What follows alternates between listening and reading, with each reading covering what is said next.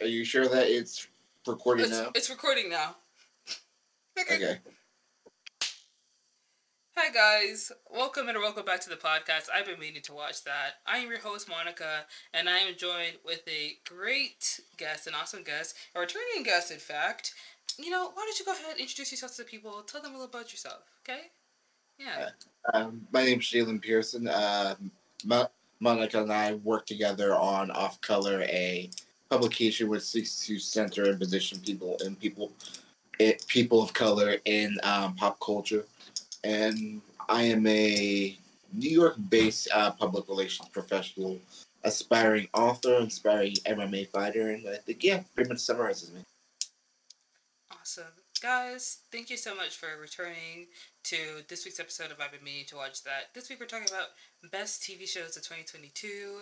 And if you haven't already, join the Patreon, rate and review us on Apple Podcasts and Spotify, and share with your friends and follow us on Instagram and Twitter as well. And before we get into the best TV shows of 2022, we're going to hop into our first segment where we talk about new releases and a little bit of entertainment news. And the first thing I want to talk about, which I haven't talked about on any other podcast, is uh you.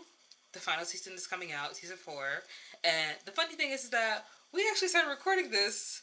Uh, and then we were recording for like about 10 minutes, and I didn't realize that we weren't recording. And now we are, thank goodness. But uh, we're gonna hop into season. Uh, we're gonna hop into like talking about new releases. Season four review is coming out soon. I am ready for the show to be over. I'm ready for the show to be done. As much as I love Penn Badgley, I can't wait for him to like leave this show in the ground. I can't I mean, for kind of over the whole glamorized white male serial killer thing by now. same. Like, like the whole Dahmer discord just left a very bad taste in my mouth. That I just want the genre, and it is a genre at this point, To- Mhm. die out. Yeah, I do agree with you because the reason why I started watching you, because like when it first was announced, I immediately was like, I'm not gonna watch this. I'm not gonna pay attention to this. I'm not gonna give this any kind of any of my attention, any of my time, because the show is bad. Not like it's bad, but like the premise is terrible. Like there's this white man who's stalking this girl, and he's created this whole image of her in his mind, and he's in love with her. He's like deeply infatuated with her in an obsessive manner and it's gross, you know. And I feel like my um the what drew me to you was the fact that Penn Badgley is in it, and of course I know Penn Badgley from Gossip Girl and Easy A, and I love Penn Badgley as an actor, and of course that's what drew people to like Dahmer. You know, because Evan Peters, who is a great actor, and people know him from American Horror Story, and like, um, what was the movie called? Am- American Animals. He was in that movie with Barry Cohen. Keoghan. No, American Horror Story. He was in that for a Yeah, American Horror Story and the movie American Animals, and I'm sure he's in other things as well. But you know, um, that's kind of like the pitfalls because these shows center uh, homicidal white men who are very much real and exist in society, and they're portrayed by very talented, attractive actors that draw people in to watch the show. And another thing that draws people in to watch these shows is that everyone looks at villains like redeemable characters who can be changed. And Yeah. of course, women fall for that all the time, especially white women. And that's what brings these shows such success. And am I going to watch the last season of You? Yes, because I need to see Joe die. That's the only thing, that's the only resolve I have. I don't want a Bojack Horseman situation because he does not deserve that. he needs to go. John Tucker must die. That's it. I mean, I don't know. I think that you have never really drawn a line between is Joe good or is he bad or is he just like a damaged person who needs help? And that's, I think, where the show falls short. 'Cause I, I think it's like well, Mhm. Well written. I think there are like some like really um engaging and really just like mind mind bending plot twists. But I think like know, goes out of its way to kind of moralize and humanize Joe too much, just so it excuse itself existing, basically. Yeah, like the second no. Yeah, I think it was it was the second season where we started seeing parts of Joe's past with his mother and his abusive father and you can see like his need to protect women to the point where like he sees women as weak and stupid and like you need him and then of course he gets extremely violent and hurts people and he keeps carrying that freaking glass case wherever yeah. he goes. I don't know how you how I don't know how you travel with that thing. I don't know how you sign a lease for an apartment with a new identity, with a fake identity. I don't know how he's doing any of this stuff and he doesn't get caught. It doesn't make any sense. Yeah. And he gets like, and he's not like trained or anything. Or no, like, he's a normal he's person. Like, like, basically using Google. Mm-hmm. Guess he's a smart guy using Google or something, but he's just he's an ordinary guy. And he, I'm probably I'm sure he doesn't even have a VPN. And even if he did, the cops can still look through your search history. Like yeah. the fact that Love could figure out all the things that he's done in an afternoon, and there have been no law enforcement after him. Like, I mean, talking about this before, but police don't solve more crimes than they do solve. Yeah, that's true. Like a lot of the times, like the cops are not Batman. You know what I mean? Like the number of times where some like in true crime when you're watching a true crime documentary the number of hmm. times that someone will go up to a cop and be like, "This person is stalking me. I have a restraining order. This person, they're not leaving me alone." Or like, "Hi, this person is missing. I need your help." The cops don't do anything. They don't want to like put any effort into like actually helping people or protecting mainly women and namely like people of color and like queer people. Like it's just like, "Oh, you're on your own. We have to fill out this paperwork." And you know, if someone has a civil dispute or if you need us to like do something else. I don't know what else cops do really, but like, sorry, I can't help you with that guy who's stalking you. And the next thing you know, this girl ends up missing or she dies, and it's like, oh, how'd that happen? The what? You're saying Jay? Sorry, I didn't mean to cut you off. Okay. Yeah, it just happens all the all the time, sadly. Yeah, that does suck. But um, yep, you is coming back to Netflix, so that's gonna be fun. Can't wait for all of the. Uh, tired discourse to come back again. And I do want to say, like, you know, I don't want to talk about you anymore. Let's move on. Um, I guess the next new release I want to talk about that I'm actually like, really excited for is Party Down. This is a really popular show back in the day with like Adam Scott and some other notable names in comedy. And the show's coming back for its third season. It's being revived. And I think it'll be pretty interesting to see this show come back. I have a lot of friends that watched the show and really liked it. I haven't gotten the chance to watch it. I know it's on Hulu, but um, this feels like one of the.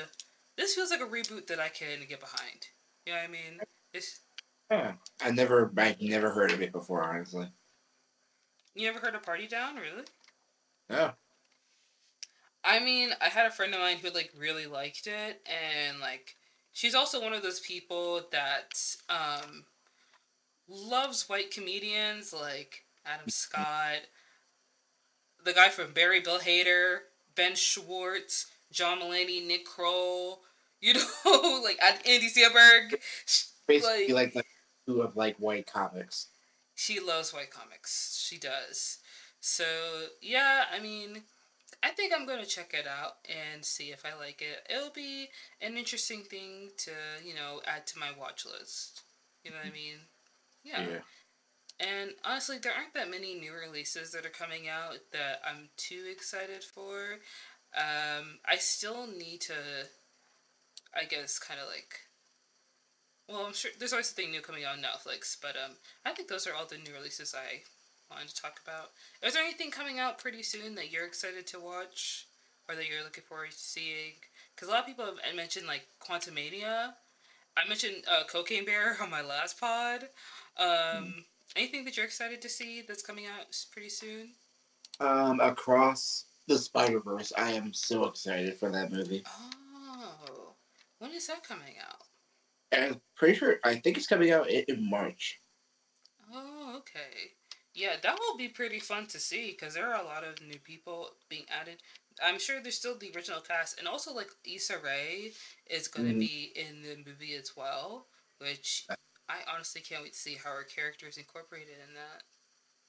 Yeah, I think that Oscar, Oscar Isaacs is is in it too.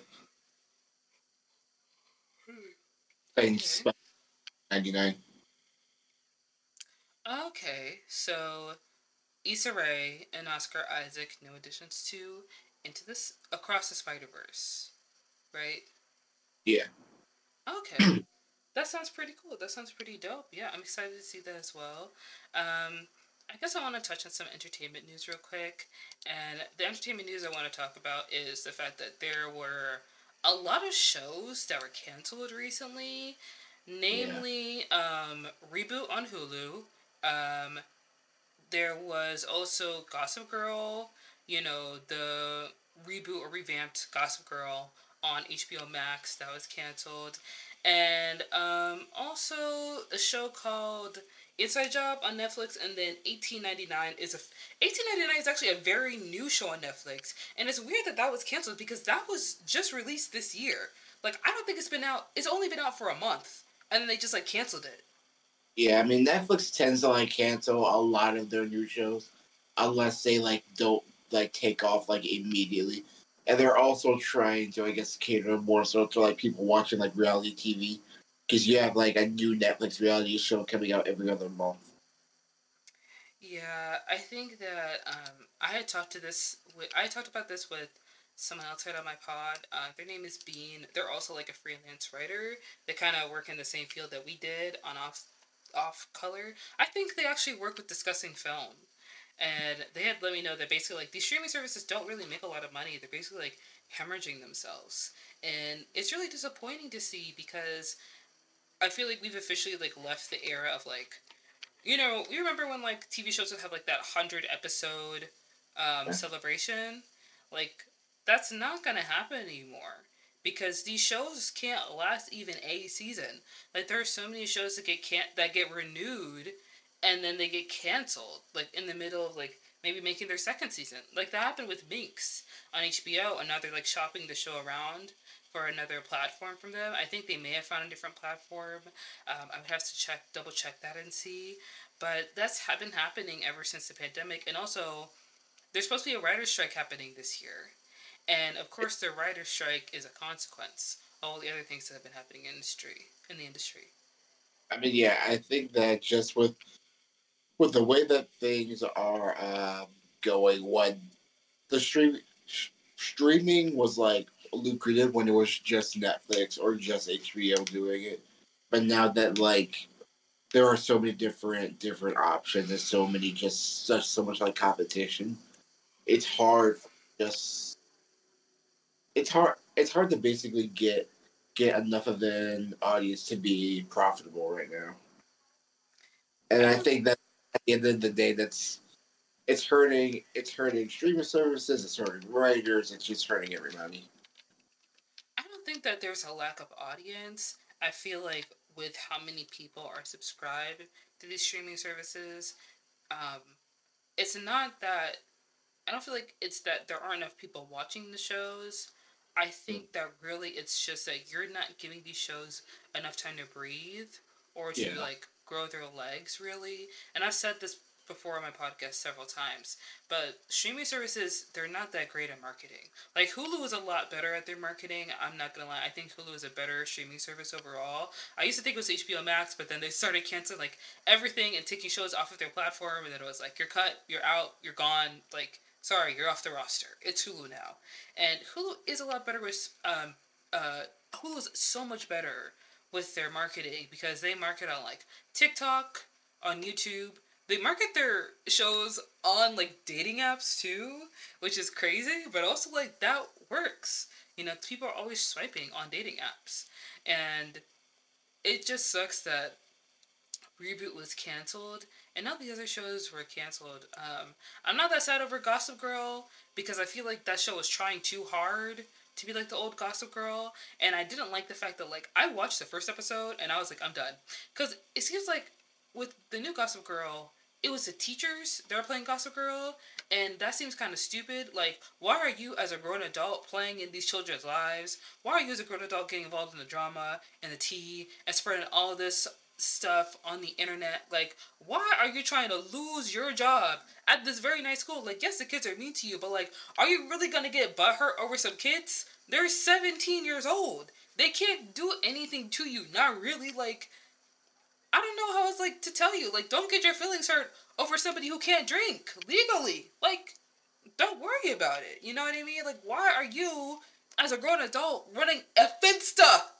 Leave that alone. Leave that for the kids. Like, it's yeah, dumb.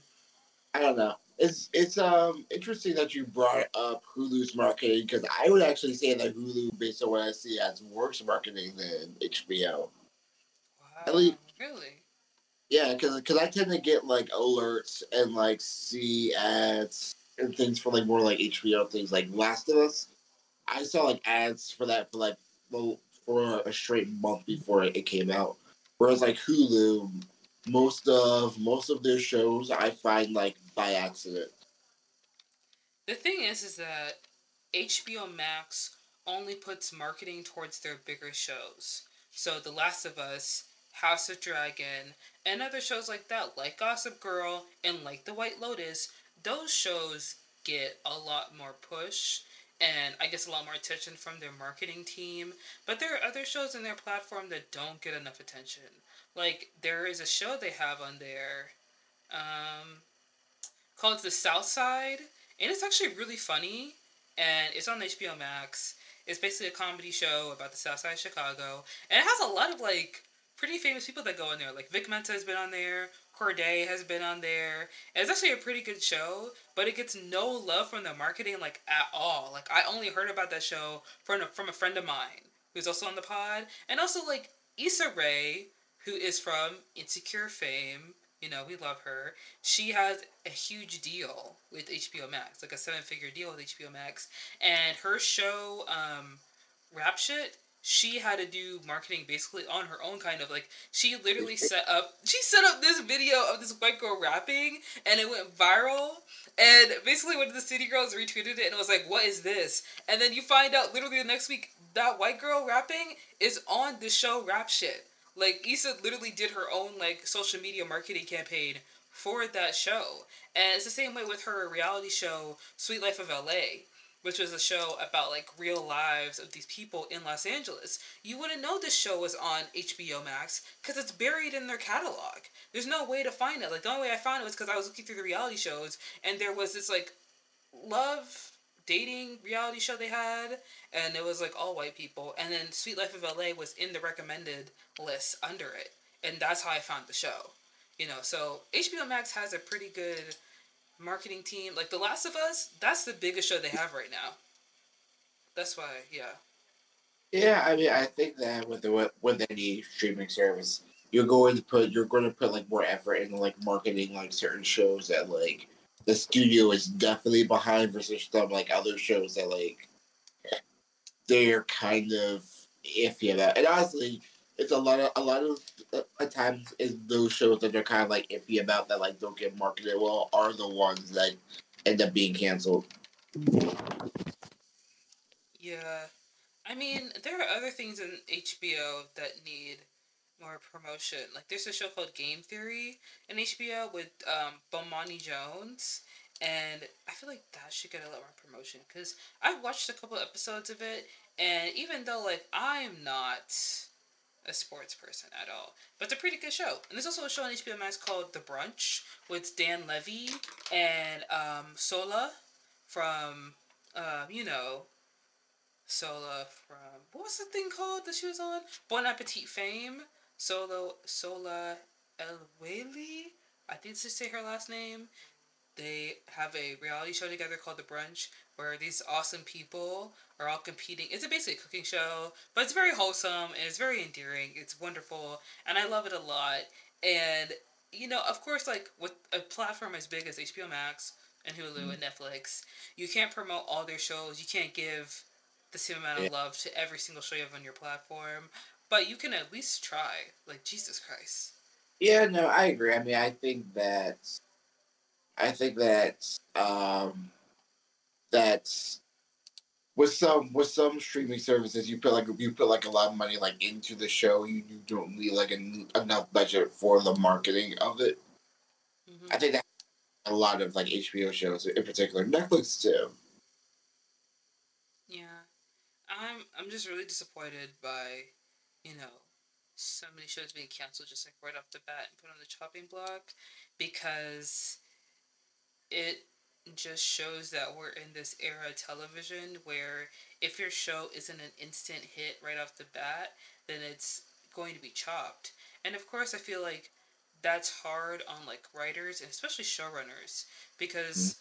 they have had to come back from the pandemic and having to adjust to an industry that was shaken because everyone was working from home and a lot of people who work on sets can't do their work from home and you come yeah. back on set there's limited people on set and you have to spend so much money on like you know ppp i think it's a term basically like gloves and like masks and stuff like that and now you're trying to refill your roster and bring in new visitors to your streaming platforms and creators are feeling you know discouraged writers are overworked and they don't feel like they're getting the benefits that they deserve for all the work they're putting into it and they're scared now that if they get a new show on a streaming platform that if they don't outperform a show that is nominated for all these golden globes and all these emmys then they're just stuck and then they lose their spot. And like to even pull a show off your platform that way actors and writers can't even get residuals off the streaming is kind of cold-blooded yeah. like is really just horrible. Because because at the very least if a show like stays on people people who worked on it starred on it did whatever on it are still getting revenue from it. I mean when you take the show completely off, that is just a big. I mean, one is just disrespectful to the people who worked on it, but it also just like hurts them financially for no reason. Mm-hmm. It also means that if you ever try to go pitch your show somewhere else, they'll be like, "What else have you done? You can't really show what you've done because your show doesn't really exist anymore." So then yeah. you don't really have like a portfolio or anything to back up your work or to back up like the fact that you are someone with talent that you are someone that you know people should put their money behind and you know people someone that people should trust. It just it's very disappointing and very disheartening and you know capitalism is the real enemy in all of this. Capitalism is what stifles creativity in the first place. Like it just it sucks.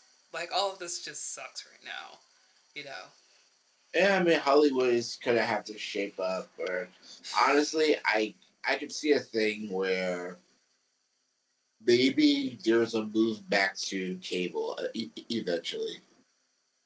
I feel like we're already kind of stuck there. I feel like all of these streaming platforms and stuff has forced us back, has forced us to like kind of like we're in a reimagining of cable, so to speak. Yeah, yeah. Like I like I think that like eventually a couple of streaming services. Like I think that NBC's and CBS's are just going to fold, and, and all those shows are just going to actually go on the go on um, the channels themselves.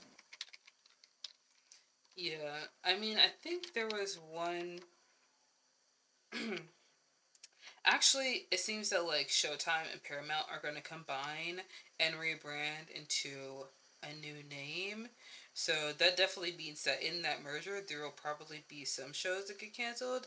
Like I know that there have been a couple shows of Paramount that got canceled, like American Gigolo, starring um, Jon Bernthal, and of course there will be some other shakeups from this. But it's just showing you the like the way that everything's moving right now. It's a mess. It's yeah. it's just a mess. There's nothing else to say behind it. Pretty much.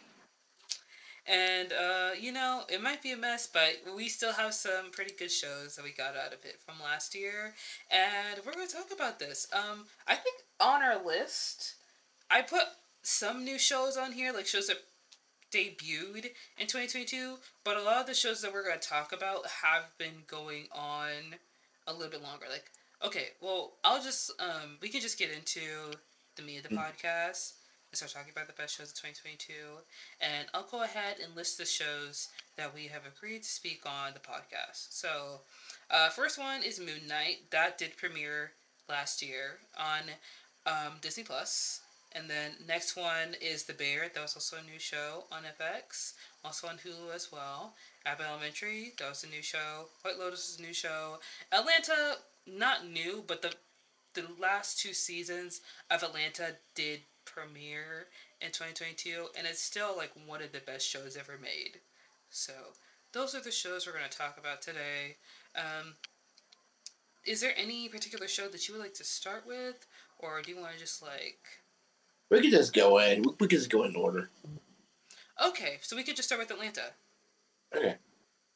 Yeah, Cool. so Atlanta is a comedy show uh, created by Donald and Stephen Glover. It follows the story of Paper Boi and his, you know, journey to becoming a rapper, and also his friend Earn, who is a Princeton dropout, and basically kind of like signs up to be like his manager and you know take care of his career, Spearhead's career.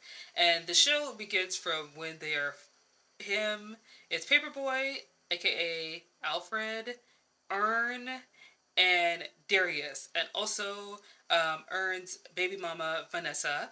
Um, it's the four of them who is the main cast of the show, and it starts from the hard streets of Atlanta. Then, well, they the show ends back in Atlanta, but you know what I mean. But like, I remember, Yeah. I rem- I remember first watching this show and like recognizing places where they were filming, and it was kind of like I love the show. Like I think it's great, but it's also like there's that different kind of like kinship in your heart when you like see like where they start filming and it's like oh i drive past the road before like oh i saw an accident in front of that store like it's lets cool yourself in the show. I yeah remember with um Abbott, which we will talk about later. Yeah. But I really did love Atlanta. I did do a podcast about Atlanta in full with uh, my f- a friend of mine. Uh, you guys can go check that out. It'll definitely be on Apple Podcasts or Spotify. And I think the thing I really did love about Atlanta is just like it is kind of like surrealist comedy. And the first season is kind of like a kid, almost like I think the Boondocks kind of in that kind of area of comedy. And it is a really smart show. It's very funny. The first season does have some transphobic moments in it, like it does. But um overall it's a great show. Second season I think was stellar. Robbin' season was amazing. And of course after season 2, there's a very long break in between season 2 and season 3 because everybody in the cast got super freaking busy. You know, uh let's see, Lakeith Stanfield was in like three movies in one year. Donald Glover was like making music, and then he was also in The Lion King. Um, Zazie Beetz, who plays Vanessa, she was in Deadpool, and then she was in The Joker, and she's doing all this other stuff. And of course, Brian Tyree Henry became a household name. Uh, he has been killing it. He's also an Oscar nominee now. We're so proud of him. I'm so happy for him. And so when they came back for season three, of course, there's this huge time jump between it. And um, when you're like, when I was binge watching the show, you can see like a very clear, like a little bit of a disconnect from season one, season two, and obviously season three, because you know season one, season two were filmed so close together, where like the tone of the show and the story of the show are still kind of the same. You know, the only kind of like, I guess gags in the show is like, um, Black Justin Bieber, the guy with the invisible car. you know, like the. Yeah. I did not like season three at all. So I, I, I agree. Season two Oh. and season one were fantastic. Season three, kind of, I don't know. Season three felt felt like it was trying to give a message, but it didn't do a great job of it. Mm. Yeah, I feel like season three. Um, season three was when Donald has this thing, right, where he doesn't read reviews, and he just makes the things that he makes.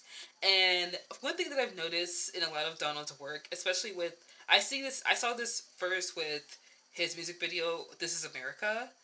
He will make something where there are a lot of political statements everywhere, and there are a lot of things being said, but it feels like you're just kind of like throwing buzzwords at a wall and you Yeah. want to like pull it together into like an essay like something that's a thoughtful piece but it's really just word salad and another thing is that like if you put enough of if you know if you put enough shocking imagery and put enough buzzwords to be like noticed by other people, everyone else makes their own analysis. Everyone else comes to their own conclusions, and you don't really have to like clarify anything or give like or just like give an explanation at all. You could just do what Donald and Stefan do, which is basically like we don't read reviews, we don't explain anything.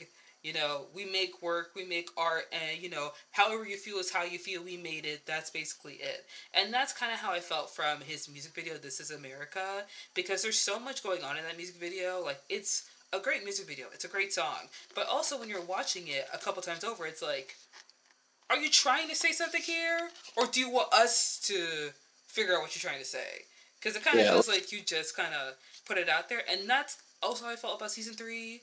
Like, with the white Earn, so to speak, in the first scene of season three. And there's an explanation I saw on Reddit where someone basically said that like, um, uh, the explanation was that Earn has always been seen as like the Oreo. You know, the black guy who acts white. Like he went to yeah. Princeton. He's depressed. He doesn't really like the same things that other black people like, which is kind of how Donald is in real life a little bit, and a lot of it. a lot of it, and basically the explanation I saw on Reddit was that um, the closer that Earn gets to you know, being able to have money, disposable income, access to these huge places, being able to say no to these white people because, you know, Paper Boi doesn't have to grovel or doesn't have to take bad opportunities. He can just say no to something and get the next booking because he's got it like that now. Like, Paper Boi isn't like just an underground SoundCloud rapper. Like, he is, you know, a big name guy. And I think that in the show, he's supposed to be of the heights of like, possibly, I'm thinking like he's supposed to be like uh, 21 Savage fame almost. Like he's kind of like on that level. yeah, like like offset or mm-hmm. or, or Lil Baby or someone like like that. Yeah but the explanation was basically that like the more successful Earn gets the closer he gets to whiteness and the closer he gets to this kind of perceived idea of whiteness almost. And I really like I have to pull it up. I have to send it to you so you can read it. It was an interesting explanation. And it's like it's that thing where like we as the viewer are coming up with our own explanations and then Donald is kind of just like okay. Yeah, bye. I mean I think that I think that that's where Atlanta falls short and is that is that it has like all this beautiful imagery and really like like thought out storytelling, but mm-hmm. it go anywhere. It's just it's just like it's just like a like there'll be I don't know a scene of like a black person being harassed, but like they didn't. it's just a black person being harassed. Like there's no there's no lesson. There's no real like plot point that's supposed to be hitting here. It it at times it kind of just feels like almost like Trump like trauma for the sake of trauma or just like trying to be deep for the for the sake of deep being mm-hmm. deep into um racial issues but like nothing really else beyond that yeah i do want to say that i definitely agree with you and i think it's also kind of like like right now i am looking at reddit and of course a lot of people have very smart analysis over the show and what they think is going on and what they see, what they perceive. And I also feel like um, a lot of the things that Donald is kind of pulling into the show is also from his own experience in Hollywood because he started out writing on 30 Rock you know, yeah. working with like Tina Fey and Alec Baldwin. And then he, you know, did other things in his career. Notably, he was on Community, and then, you know, he started releasing his music. And then there was Atlanta, and so many other things have come from it. And now he's doing really great. Like, now he is producing a show called Swarm, which is basically like a Beyonce inspired TV show on Amazon Prime. And Chloe Bailey is in it. Also, um, there's another actress who's in it. I think her name is. I don't. I can't remember her name right now. I'll have to look it up to, just to be sure. And you know he's been doing pretty great. Um, I honestly forgot where I was going with this. I trailed off. I'm sorry. That's right. I'm sorry. Um, hold on. I mean, oh, like through a lot of his work that like Donald Glover is still recovering from being called an Oreo in high school or something. Yeah. Yeah, it does kind of feel like that, doesn't it? Yeah, or like, or like, or like, or like, I don't know. Someone called him the safe black guy in like college, or and he's just been like exploring that for a lot of his career. Yeah, you're right. Oh, okay. The actress it follows the titular character Dre, played by Dominique Fishback, who is a woman who is obsessed with a pop star. And I think that I don't know if Chloe Bailey is supposed to be playing the pop star. I believe that she is. Oh, okay, Dominique Fishback. She was also in Judas and the Black Messiah. I remember that. Yeah, and she was also on The Deuce, which I didn't watch, but I do remember seeing her in Judas and the Black Messiah. I don't know why I can remember her name, but she is a very good actress. So I'm excited to see this. And like, Donald is a talented actor and talented writer, director, all around. He is a Renaissance man, but you're right. It's very clear that he is taking some of his own personal uh, problems or like his own kind of personal things that he has to deal with in therapy and putting it into the work. And it's not it's not that like it's holding it back. It's just that it's kind of obvious and it's not benefiting yeah. it really. Yeah, I mean, I think it like holds it back from like I don't know certain people appreciating it or certain people being able to like vibe with it. Um, I think that I think that at the end of at the end of the day, I agree. You're right. Yeah, he just needs to work whatever this is in therapy and not through a show. Um, but I mean, Atlanta is a really good show. I season four, I think, brought back a lot of those season one and season two vibes for me. I think and season I three think, was. I think season three was meant to be more experimental, and I remember Donald once saying in an interview that he doesn't like how people say that like Atlanta seems like it's not for black people, but it's mainly for white people.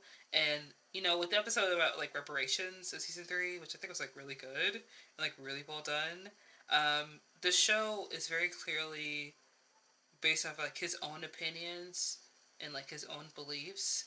And I do, I liked parts of season three, and other parts of it did kind of feel like a TED talk, you know. Yeah. So you're right. Season four did feel a lot more like season one, season two. Yeah, now season four I think is like what originally like I loved about Atlanta, just that like just black people going through like weird hijinks and stuff like that. I think that season three tried way too hard to, to like deliver this very intense message about race that it wasn't prepared to. And so a lot of the things that it was trying to say between that um, reparations episode or the one about um, the mixed race high school kid. I think those kind of just like fell short just because it was like I don't know. It was conversations that were like already being had, and the show didn't really add anything new to them. You remember when that guy was dying in season oh, yeah. three? He was like Tupac or something. Like I don't think he was actually Tupac. I think he was I don't know. I don't know the symbolism behind that really, but it's uh yeah, I feel like for Atlanta, I need to have another episode. I need to like do a really big, big, big deep dive and just rewatch the entire show because there's yeah, I, so much. Yeah, I mean, I think that like one day I might like just like rewatch the show. I'll, I'll probably skip season mm-hmm. three. But... I feel like I feel like I have to go through season three though, because season three kind of felt like, you know, Donald was kind of like, okay, I want to get experimental. I want to get weird. I want to try something different. I want to try something new. I want to explore like the the like boundaries, like the lines crossing over like whiteness and blackness and what does it really mean to be white and black and everything. Like that one episode with that kid who is black but he's basically like white passing and also like I I want to give Donald a chance to explain himself. I do. And remember the episode with the the nurse, not the nurse, the babysitter. Yeah. And she was like Trinity, and she died. and the white family went to the funeral. Mm-hmm. Oh my gosh, I feel like the episode really hit something for me because like I'm Haitian American, so I know what it's like to like have, um, you know, women who are matriarchs in your community who have to work for white people to bring food to the table, but they spend so much time with these white families that they become a matriarch in another family rather than tending to their own. But they can't tend to their own because they have to make money because they were they come to this country for opportunity, and there aren't any real opportunities for them except through you know things like housework and things like babysitting and nannying, and that forces you to have all your love and affection towards someone who's not your kid, but you gotta take care of them like a kid, and you don't have the time to devote that to your children, so then they're missing that in their lives. So I feel like that episode was very it was it, it kind of hit me differently because like I had a personal connection to it a little bit, and it it was funny. Like the little white boy responding to like all the things they were saying at the funeral was hilarious. But um, I just want to say that and also say that like I feel like Donald is a very smart man, but he also will use people in his shows to make certain points, and I wish he wouldn't. Like putting Chet Hanks yeah, in the episode. Or, or Liam Neeson in, in the Liam Neeson! Oh my gosh! Oh my gosh, I forgot about that one. Neeson. And you know that episode was trying to rectify the transphobia season one. You know that's what it was. I don't know how they thought they did that, but I know that was like. And Donald likes to pretend like he doesn't read comments or he doesn't read criticisms. You do! You do read criticisms because we told you season one, Van is barely in the show. And then season two, she's in the show. She has a whole episode dedicated to her. How did that happen? Now, actually. Also, they didn't know what to do with Van. They didn't know how to write her. They didn't know how to utilize Zazie Beetz. Why was she frolicking through Europe when she has a child? Why did she beat a man bloody with a breadstick? What was that? Like, what was going on with that? Explain. Who knows, honestly? Who knows? I, I don't. And you know it's also because they don't have any women in the writing room. Like probably one or two women. I mean, they probably they probably have those like one or two that like right like can share their experiences, but they have no other experiences to to go off of. Also, you remember the Drake episode? Yeah. You remember when that black girl got mad at the white girl for having the black boyfriend? Yeah, that was yeah. Weird. That was that. That is every guy, every dude, every black guy that only likes white girls that's the conversation they have in their heads. That's what they think that black women think about. We don't care. We don't care that you only date white girls or Asian girls. Like that's fine. It's fine. It's only a problem when you start calling black women monkeys and bed wenches. That's the yeah. only problem we have. Like, also, Kevin Samuels did not need to be in that show. Why was Kevin? I completely forgot about that. Jesus. this show is so. You know, the way that I feel about Atlanta is the same way I feel about that movie, Sorry to Bother You. Yeah, I, I watched that recently, actually. Um, that movie was weird. Mm-hmm. I, I, there were like a lot of like communist like undertones, but it never went like full full throttle with it. Felt like. Yeah. Yeah, sorry to bother you. I remember when I first watched it, and I was like, "Oh, this is different. This is new. Is creative." And then upon another rewatch, I was like, "Okay, so this guy, like, it's a smart concept, and like, I see like the I see what you're doing here. I see what you're doing here, but also, again, the female character in the movie, the same way Van in Atlanta, and Tessa Thompson and Sorry to Bother You. You don't know how to write these women. You don't know. You put women in your movies and your shows and they're there as love interests and they have their own opinions and they're strong and you know they have their own personalities but beyond that they have to stick by their love interest they have to stick by their man like There's nothing else to them. And I can see why they were trying to expand Van's character in season three, but they didn't do it in a way that was like good. You know, you had her being scared to be a mom, so she impulsively left her daughter behind in Atlanta to run around in Europe and then become friends with Alexander Skarsgård, which was also strange. Why was he there? And why were you eating hands? I I don't know. I mean, I think that I think that Donald Glover is someone who who doesn't who who yeah he doesn't he doesn't look at reviews and he doesn't look at criticism, so he doesn't look at like other people's experiences. That being a lot of them being women's experiences, so he doesn't end up knowing how to write women because he doesn't listen to it. Well, I mean, maybe he, he does listen to like some, but I think that Donald Glover is someone who just writes from his own opinion and can't really, it can't really write from anyone else's. I mean, Atlanta is with um, Donald Glover and Hiro Murai. Murai, I believe. And he's a Japanese filmmaker. And Hiro also directed Donald's um, This Is Us music video. And also, overall, um, oh, he also directed Guava Island, which was a movie or like a short film that Donald Glover did with Rihanna. And that wasn't that great either, that short film. Like, I remember watching it and I was like, mm, this is this is kind of good, but also it's like I never watched it.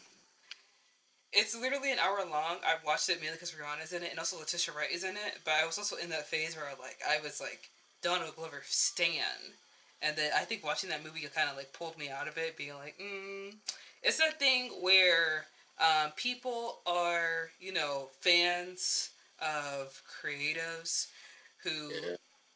the things that they make are different and are original and so innovative and are very good. And there there is something like deep and something to learn from there something to glean from the things they make. But also when you look at it a little closer and you watch it a couple more times and you look that, beyond the pretty coating it's like uh is it that deep yeah like that one thing kind of makes you look look at the rest of their work and think huh was this really that good mm, yeah he also released an album. I think it was last year, um, and no one really knew about it. That was a really good album, though. I really did like it. It was kind of just like something he just kind of quietly released. Very talented. Hmm. I said, I mean, yeah, he's a really talented musician. Yeah, he's a very talented musician. Uh, the album was called Three Fifteen Twenty, and it was released in 2020 actually and I mean, I loved it. It was very, very good. Um, I do kind of wish that he would start performing live again because I would like to see him live just He's once. But he probably has already, but I probably didn't have the funds to go see it. Yeah, I mean, hopefully it, it did cost as much as a Beyonce ticket. I can't go see Beyonce live. I don't have the funds. Yeah. I don't have it. I don't have it. I'll just have to if she um, releases. I'll, I do not know how for those. I don't think she's gonna release another Netflix documentary. I don't think we'll be that lucky. I'm gonna I mean, to. I mean, she still has a deal with Netflix, so maybe. But what I feel like is gonna happen is like when the Renaissance tour is happening, that's when she's gonna start selling the Formation World Tour DVD, and I would love to see that happen since it's been years. Beyonce, the the song came out in 2016, 2017. I don't know. It's been years, babe. Please, please, just where's the DVD? Where is the Formation DVD? Beyonce, hello. I can't see you live. I don't have the money. Please. Okay. Um. Let's move on from Atlanta. Um. You wanted to talk about Abbott? Sure, we can talk about Abbott. I love Abbott to death. Mm-hmm. It is by far my favorite um, show of 2022. One of my favorite shows, just like period, right now. Um, as someone who is from Philadelphia, was born, raised in Philadelphia, spent most of my life there, it is just such a precious show to me. Um, and also the fact that my mom worked for the Philadelphia School District for most of my life too, and only recently um, got got out of that area. So I grew up a lot around around teachers in the area. That's great. That is so cool. What did your mom teach when she was a school teacher? Um, she taught kindergarten, and then she also moved up as a vice president and then a principal. Oh, okay. Well, I love that, and I also do love Abbott. Um, I like the mockumentary style, and I can very clearly see like Quinta said this in her Emmy speech, and also like in her Golden Globe speech, because our girl is winning so many awards and she deserves it. Um, like she said that she's influenced by, you know, um, who was Homeboy on Better Call Saul? What's his name? Crap, I forget his name. But like obviously like The Office and people like Henry Winkler, those are her inspirations for comedy, and I'm so freaking proud of her from like working on BuzzFeed to now having her own show, which is great because like the thing is that Quinta has actually I've been following her career pretty closely and she has actually been like had like three different shows greenlit before Abbott like really took off and like was supposed to happen. Like previously she had a show she was supposed to do that was supposed to be for like a donut shop, I think it was. Oh wait, was it was it Federal Donuts? I think so. Oh and yeah. yeah, it was supposed to be with Jermaine Fowler and Larry Wilmore. It was supposed to be called like Superior Donuts or something like that, I think. Um I believe yeah. That was supposed to I'm not sure if that show ever really happened. Actually it did happen. I think that it went on for two seasons. Um I'm not sure if she was still a part of that show or like she still like worked on that show. But I do remember like her when the show was announced and like was greenlit, she was kind of like part of the team. But it doesn't look like she was. It doesn't look like she was any of the writers or she was in the show. It seems like Oh, But- okay. the But show yeah, was still. uh, yeah, it was still made and like. Go ahead. I was, I was, I was, I was just gonna say that the that the office style of um, Abbott Elementary really, I think, it does it. It does it pretty well because it also just it just gives the character just time the characters just time to shine, show off their each each of their quirks. I think the janitor is probably my favorite character on the show, hmm easily obvious. Yeah, and I think my favorite character on the show is easily Mr. Eddie. I love Mr. Eddie. He's so funny. Yes. Aw. You know, they, um, there's a theory out there actually that he is um, autistic, and a lot of his quirks are a result of autism. I mean, I feel like that's very true, and I, I think that that's really, I do like it when that kind of happens, when there are certain characters on TV that like other people can relate to, and I see parts of themselves in that, and I think that like he kind of acknowledged that in his Emmy speech, you know, that like a character like his and stories like uh, Mr. Eddie's is being told, and he's very grateful for that. And I think it's really wonderful that, you know, he's getting the shine and he's getting this kind of moment and the spotlight, which he really does deserve because he's been acting for such a long time. Like, Tyler James Williams is a phenomenal actor, obviously, from like Everybody Knows Chris to The Walking Dead. And, you know, he's had other notable roles all the while there. I remember he was in this movie called The Wedding Year with um, Homegirl from uh, Modern Family. Um, let's see if I can remember her name. Sarah Hyland.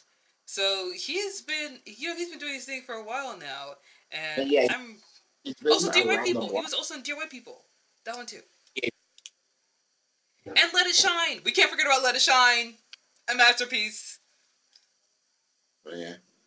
Um, another thing about like Abbott is that they like very, very, very um, accurately depict South Philly uh, Italians. Um, Melissa is just about the nine out of ten South Philly Italians that I know. We'd love to see it. And also Lisa Ann Walter, I love her. I think she's yeah. phenomenal. She's gorgeous. Like she's yes. everything. And her and Sheryl Lee Ralph are so cute. They're mm-hmm. like two peas in a pod. And I'm so happy that the original Dream Girl, who is Sheryl Lee Ralph, is getting her flowers because mm-hmm. she deserves. She's amazing. Yeah, she does. Yes. And honestly, the show is so good. It every yeah. single part of the show is so hilarious and perfect. Um, you know, there are some things that I don't really like about the show. Like I feel like um, Janine and Eddie. Uh, I feel like it should be a slower burn with their relationship. Like I know we waited the whole season, but I want like a painstakingly slow burn with the two of them. And I mean, I think it's painstakingly slow now. Oh yeah, yeah. I kind of feel like it's um, yeah. I mean, I don't know if I'm like hundred percent behind the romance, but I'm also kind of like you know I'm not against it. You know, if it happens, it happens. We'll see how it goes. You know. I mean, I'm not. I'm not against it. Um, mm-hmm. I'm happy that they like made it clear from like day one that like there was tension there.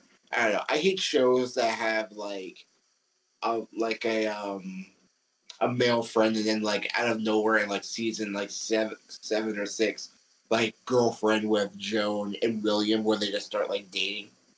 Mm-hmm. Feels like it comes like out of like nowhere. Yeah, yeah, you're right. It's it is annoying when that happens. Like the guy best friend gets a girlfriend, and suddenly like the girl best friend is jealous and like trying to sabotage it. And she's like, "I've been in love with you the whole time." I was like, "Girl, we didn't know. We didn't yeah. know. You literally punched him in the face last episode. Like, how were we supposed to know this? Like, what?" I also would like it if Ava would stop hitting on Gregory because even though it's meant to be a joke, it is sexual harassment and it is kind of gross. And like, overall, I love Janelle James. I do find uh, Principal Coleman to be one of the most irritating people ever, and I would.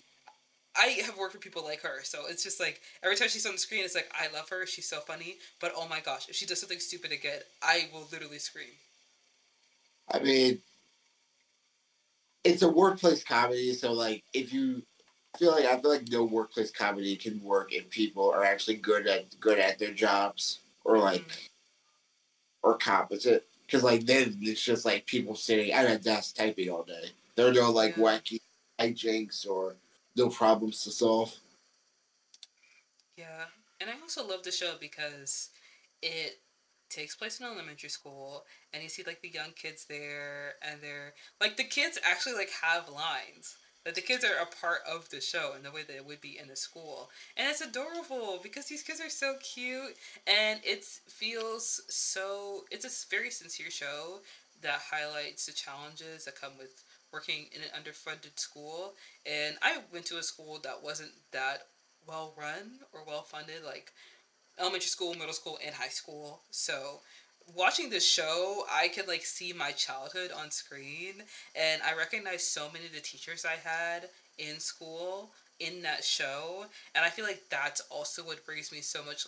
That also brings so much love to the show, and just like how hilarious it is, and how everybody on the show they're not like caricatures, so to speak. Like they're people. They're fully blooded characters that all care about each other and care about their job and do what they can to make it work.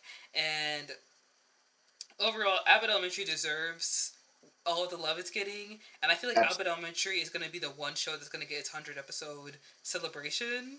And I hope that it brings back the faith for um, studios and streaming services to see that, like, if you give uh, new writers a chance and you give new ideas a chance and new concepts a chance, you realize that like it pays off in the end, and you don't have to be canceling shows when they've only been on your streaming platform for a month. I mean, yeah, I think that Abbott Elementary is gonna be one of those like classic like black shows that we look back on in like twenty years, be like, wow, that was great, like a Fresh Prince or a Living Single or. Mm-hmm. Or I mean, I mean, going off of like just all of the kids that are that are involved, that's that's giving so many just young black actors acting credits and just saying like, I don't know, giving them giving them a start or just something like add to add to their reel. Like they can say I was on a hit ABC TV show. That's going to like help their career so much too. Yeah, overall, Abbott Elementary is such an amazing show, and I hope it goes on forever. Like I hope the show like gets all the love that it deserves, and it's it's amazing. Honestly, it is absolutely stellar and amazing, and um, yeah, I mean, I feel like I I don't really have anything else to say about it. It's gold, like it's comedy gold. The show is a masterpiece. That's it. Okay. Uh, so do you want to talk about the White Lotus next, or do you want to talk about the bear? Uh, do White Lotus because that that show is uh more fresh on my mind. Okay, the White Lotus. So if you guys haven't seen the White Lotus, that's wild because everyone's talking about the show, and it's like, um, it is a hit on HBO Max. Basically, the White Lotus is a TV show that follows um, um, a group of people that go on go to a very luxurious resort. And the series is basically a social commentary on the rich. And it's kind of like it's like american horror story where it's an anthology series. So each season takes place in a different um, setting a different location. The first white lotus was in hawaii. The second season is in italy um, i'm not sure where the third season is i'm not sure if mike white announced or you know said where it's gonna be, but um, I really did love this show. I remember when it was first out, um, season one. I'm not sure if people were really like hyped for it or really loved it as much, but season two really like I mean, knocked yeah, it out of the water. No, go ahead. yes, it was great. I mean, I will say that I think that the the um finale was a little like anticlimactic, Mm. just because so much build up and so much like tension that like I was expecting like I don't know. I was I was I was honestly expecting more death. I yeah, I do want to say like the season two finale, it did kind of um, fall short for me as well. But overall, I really did like I really did like the show, and I started watching it because I thought that I wouldn't like it. Like sometimes I, you know, I'll look at a trailer and I'll watch it and I'll be like, you know, maybe I'll like this, maybe I won't like it. And off of the first like initial watch for the first season of The White Lotus, like the first like watch for the trailer, I was kind of like, I don't know if this is for me. I don't know if this is my thing. I'll, I'll give it a chance. I'll see what it's about. I'll see if I like it or not. And the first episode for the first season, I was kind of like, mm, Mhm. let's give it a shot. Let's see. And then by the end of season one, I was like, wow, I have to watch season two right now because this is this is so good. Like I am enticed. I am in it, and it is wild. And yeah, it was. It's really good. Like it's a really really good show. Um, Yeah, what were your first thoughts when you watched it? Uh, I was gonna say I never really watched um season one. I only watched season two. Um, wow. Okay. Yeah, I do know um, that what's her name? Um, there was one carryover character from season from season one. Yeah, Jennifer Coolidge. Yeah, I mean, Jennifer Coolidge shines in this show. She Yes. really does. She is phenomenal in the show, and I feel like you have to kind of watch season one to really kind of get her character, what's going on with her, and like her husband. But um, I mean, it works out watching season two as well because season two is a headache in of itself. yeah, I mean, what is even going on? Yeah. Her um, crying while going John Wick on everybody was Oh my gosh. but like hilarious too. Okay, so a little bit. I'm gonna say a little bit about season one since you didn't watch it, but it was really good. Um, season one is basically set in Hawaii, and it follows the um, Armand, who is the manager, and the first episode starts off with a employee Lani, and she is pregnant, and she goes into labor. And the thing is, like, she has to pretend like she's not in pain and she's not hurting while trying to help these guests. And these guests, of course, are these rich white people who are like so stuck up and don't actually think about other people and like their needs. And uh, uh, later, you know, at the end of the season, at the end of the episode, Lani has to go to the hospital because she is in labor. She's gonna have a baby, and um, she literally just started that job, by the way. So no one knew that she was pregnant, and like yeah. she had to like start having the baby at the hot hotel. And the general manager Armand, he's like kind of freaking out a little bit because like his employees having a baby. He's like, oh my gosh, what do I do? And one of the people at the resort are like complaining to him about something that's so trivial and stupid. It's like, sir, we have bigger problems to deal with than whatever the heck is going on with you right now. You know what wow. I mean? Yeah, and you know, of course, like the um, show follows a different guests and their different issues. There is a couple who's newly married, and the wife is slowly figuring out that maybe she shouldn't have married the guy that she's with right now. And there is a couple, there's a family that brought the young daughter's friend along with them to vacation, and there's a whole thing going on there.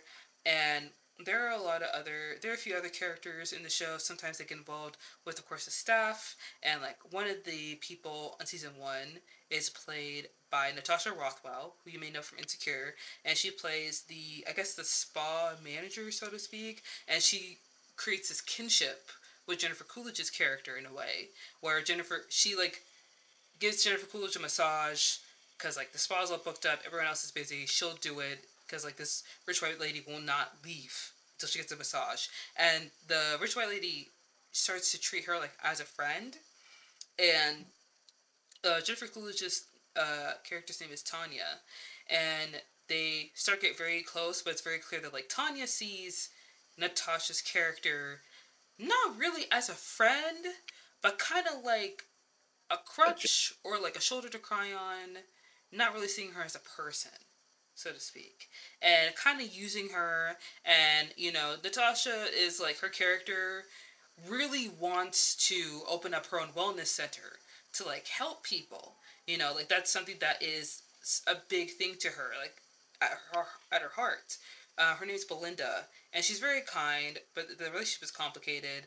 And of course, Tanya doesn't really care about Belinda. She cares about herself at the end of the day. And also, Greg is introduced in season one too, which is how he gets to know him in season two. Because in season one, he's a dying man, so he doesn't care that Tanya's weird. He doesn't care that Tanya cries. He's okay with it because he's gonna die soon. And of course, from season two, we see that he's healthy and he's fine. And turns out Tanya knows a lot of rich doctors, and he's healed miraculously. But now he's stuck with Tanya, you know. And you know, Tanya is a rich woman, and overall, season one was very good. But I feel like season one focused mainly on like imperialism because it takes place in Hawaii and a lot of people who work at the resort are native Hawaiians and they have to like do like dances and like traditional cultural uh, presentations for the uh, Americans who are visiting the resort.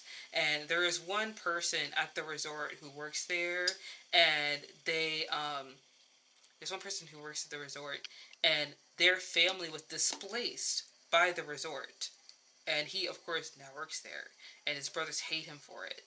And overall, it's it's a great show. It's very interesting. There are some other there's a lot of other stuff that happens in the White Lotus, but overall, I like the show. I like how interesting it is. It was very captivating. It gives an honest look into, you know, the different ways that like imperialism and the colonialism and capitalism still affect us to this day and how it breaks families apart and how like even though you may act like you're someone who's super woke, like Sydney Sweeney's also in the show as well. And her super pretty friend, brown friend, is, you know, there as well. And they act like they're best friends but they're not really best friends. Because, you know, white girls, they think everything is theirs. Yeah. Yeah, yeah. But overall, season one was really, really good. And, like, season two is, like, so much better. I don't know how season three is going to come in. It's going to be, it's going to be wild. Yeah. three is gonna come out too, because with with the way that HBO is going, that might not be until like twenty twenty five or something. Oh yeah, the writer's strike, right. What did you think of season two? Give us your thoughts. Um, I liked it a lot. I think that pretty much every storyline was pretty was was really interesting. Um, my favorite was the one between Aubrey Plaza and um, the couple, her husband and the couple that she was on. Mm-hmm. On the, I thought the like the like tension building there and the like, and the like did she, did she sleep with um her husband's friend was like really well done and like we still even like to this day don't have like a good answer for that. I feel like okay with Cameron and Daphne and then Ethan and Harper. Ethan was not honest with um, Harper, and I, mean, I feel like not not in, initially though. I feel like maybe Ethan has done that before, and for him to be that paranoid over Harper possibly sleeping with his best friend, he has has to have done that before. Like you oh, don't get that. You don't get. You innocent men are not that crazy. All right, like. I, yeah, but like I think it was like a stressful trip, and also I think like if he like done it before, then there was no reason for him to like not do it there. Uh, okay. Yeah, I don't think he like did. I mean, I think that. But wouldn't it make sense that them him doing it before, like, and them not having sex? Wouldn't that make sense? They don't sleep together. They sleep in the same bed, but they don't really have sex. And it is possible that like Ethan is not attracted to Harper anymore. So him maybe stepping out on her is it's not that far fetched in my mind, so to speak. And I get that like him not sleeping with that uh you know the girl in Italy shows that he tried to be faithful, but maybe he also only tried to be faithful because he didn't want to fuck up again. No, I don't really. I mean, I didn't really get that. I mean, it's not like out of the realm of like possibility. I just didn't really mm-hmm. get like from like anything that like he did. Honestly, I do I think got, that Harper and Cameron substituted though. Yeah, I got more of the like I'm not really attracted to my wife, but like I don't know how to talk about it or like deal with it, mm-hmm. so I'm to not sleep with her. Yeah. So with the way that like his character was just like the more like archetypal nerd, like I just don't see it. Hmm. I do think that um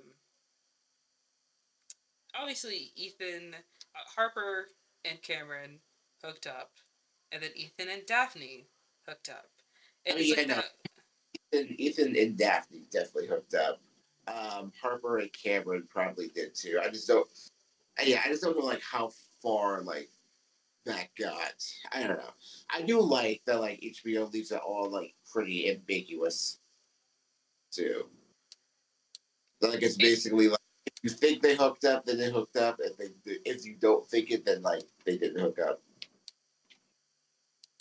Yeah, and it kind of brings in it kind of brings back what Harper was saying in the beginning, how she feels like Cameron and Daphne are fake, and like it's whole it's a whole thing that they put on for people, and like they're not actually like in as not as in love as they say they are.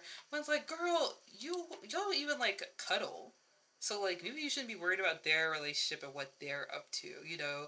Like, and it's so it's kind of weird to see like not weird, but like Ethan and Harper being so cuddly with each other at the you know airport and of course like that very steamy scene they had near the end just kind of showing that like um maybe they just needed to realize that like is it is it harder for you to think about your f- best friend sleeping with your wife and then suddenly you're like attracted to her in some way? Like is that what you needed? Like you need to bone someone else and then realize that like you could bone your wife too? Like that kind of weird thing? I mean, I think that at the end of the day, both couples were like foils to each other because Ethan and Daphne were very compatible on like a like a mental level, but like physically, they were kind of off. Whereas um, I'm trying to, I forget their their names, but uh, the other couple were like very like physically compatible. Boy, kid, and like Well, emo.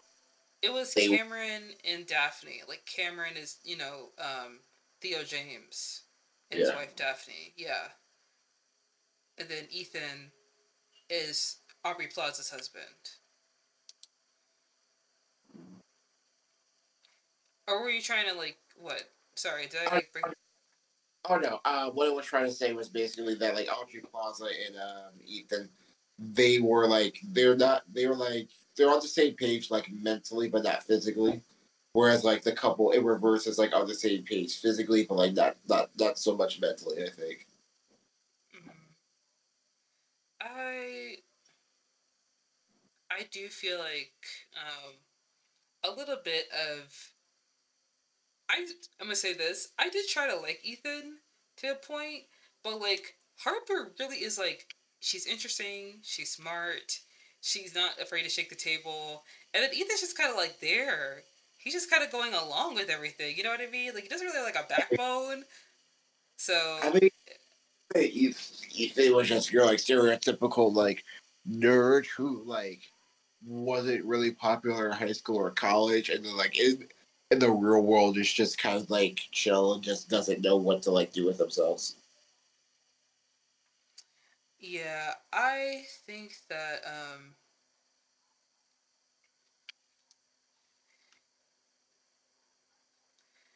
I don't know. There's a lot to say about season 2 of White Lotus, especially with uh um the young kid and the girl and like Oh, yeah. his dad being a serial cheater and his grandfather also being a serial cheater and like this lineage of like men who don't know how to treat women and like respect women and this young boy who goes like out of his way to be respectful towards women when it really is like a little s- creepy at times because um, there is a scene when he's talking to the girl at the resort who is Tanya's assistant and he's like, you know, I try to be a nice guy, but sometimes I think girls don't want a nice guy. And you can see the look on her face where she's like, uh, okay. And I got that thing where I'm like, oh, the ick. The ick, it's there! Where it's like, you think you're a nice guy, but like, buddy, you're being nice to girls to like a certain extent.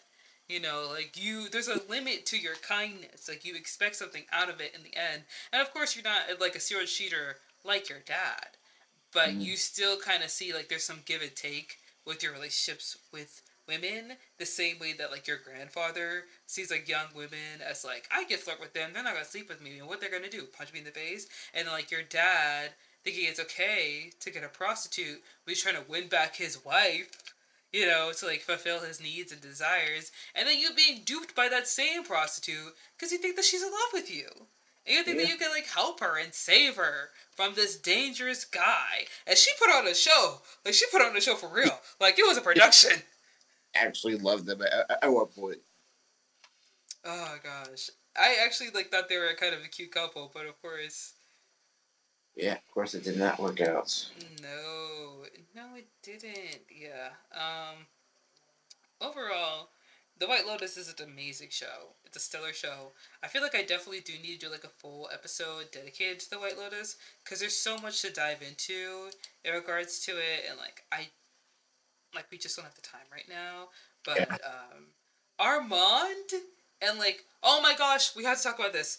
Oh my gosh, so you didn't watch this, but in season one, there's this Mhm. whole thing where um Armand he's the hotel manager and there is the couple, the young couple, they just got married. And of course the husband in the couple, he is upset because the room isn't big enough. It's not the room that they booked, the book room that they thought they were gonna get, the pineapple room. And um Armand is like trying so hard to like be nice, play pleasant, be sweet, and he kind of does like screw him over in one bit, in season one, but it's not that big of a deal. And the guy is just being impossible. And while he is so focused on the room not being big enough, um, the wife she is like reeling with the fact that like she married this guy simply because he's rich and kind of hot and super nice, but he doesn't really respect her or see as someone or see her as someone who should have a real job. And at one point, the mom, like the dude's mom, joins the vacation. Which why did that happen? I don't know. Armand re- called her. Hmm? I say, yeah. Why would your mom be on your honeymoon, basically?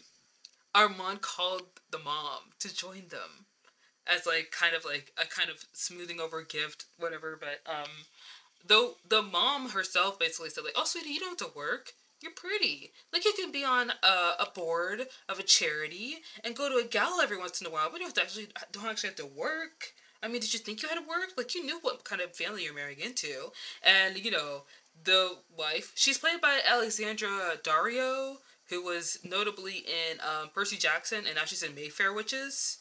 Mm. So she plays, you know, the new the newlywed wife, and she tells the guy, like, I want a divorce. I don't want to be with you anymore. And he basically like laughs in her face and he doesn't believe her. And it's this very emotional scene. Like she starts crying. Like she is shaken by the fact that she had to say this to him. And he's like, You're going to regret this. I've done nothing but love you and take care of you and support you, and now you don't want to be with me anymore. Like it's he gives that kind of attitude. And so there is a scene in the finale where Armand is like done with this guy. He's over it. And he goes to the guy's room and he takes a shit in his suitcase. And the the guy comes in the room. So Armand hides in the bathroom. And the guy smells it. And he is just pissed. Like he's mad. And um then what is it? Um oh Armand makes a noise.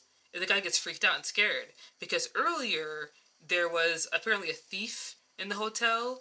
It wasn't actually a thief. It was the young boy who lived on the island and his family was displaced by the resort and then he worked at the resort. He started dating Sydney Sweeney's friend who was a black girl, and she told the guy to steal the mom, Sydney Sweeney's mom's bracelet because it's this like very expensive thing, and he can sell it. He got arrested. He got in trouble. She was trying to help him steal from colonizers, but it didn't work out in the end. And of course, the white guy thought that the robber was gonna come after him too because he thought he was unsafe. So they put a knife at the bedside table.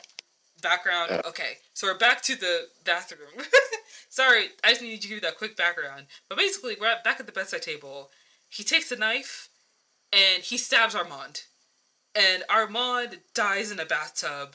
And it is such like a horrific scene because he did not mean to stab him. Like he did it. But it's that thing where it's like they had this back and forth the whole time over a room.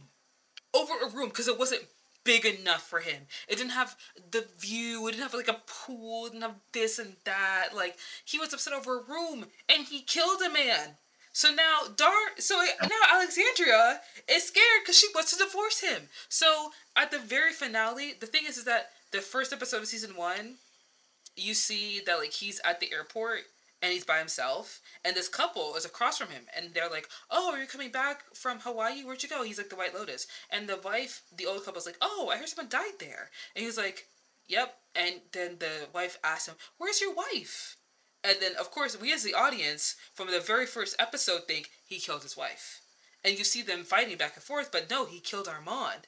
And the thing is, there's another shot in the first episode where he looks out the window and you see um, a body bag, a box that says human remains on the end, on the outside, being put into an airplane. So from the very beginning of the show, you think he killed his wife. He didn't. He killed Armand. But from the finale, the finale, this is the last shot. He's looking out the window. He turns there's his wife. And she's standing there. He walks up to her. She is crying. And she's like, You know, we can make this work. It's okay. I still love you. And he hugs her and he thinks that everything's fine. He has no idea that she is scared to leave him because she thinks he will kill her when he did it on yeah. accident. Yeah. Shit. Yeah. There's a lot more that happens in season one besides that, like a lot more. But that's basically like what set up season one, and it was like so crazy. So I'm excited to see what's gonna happen in season three, because like.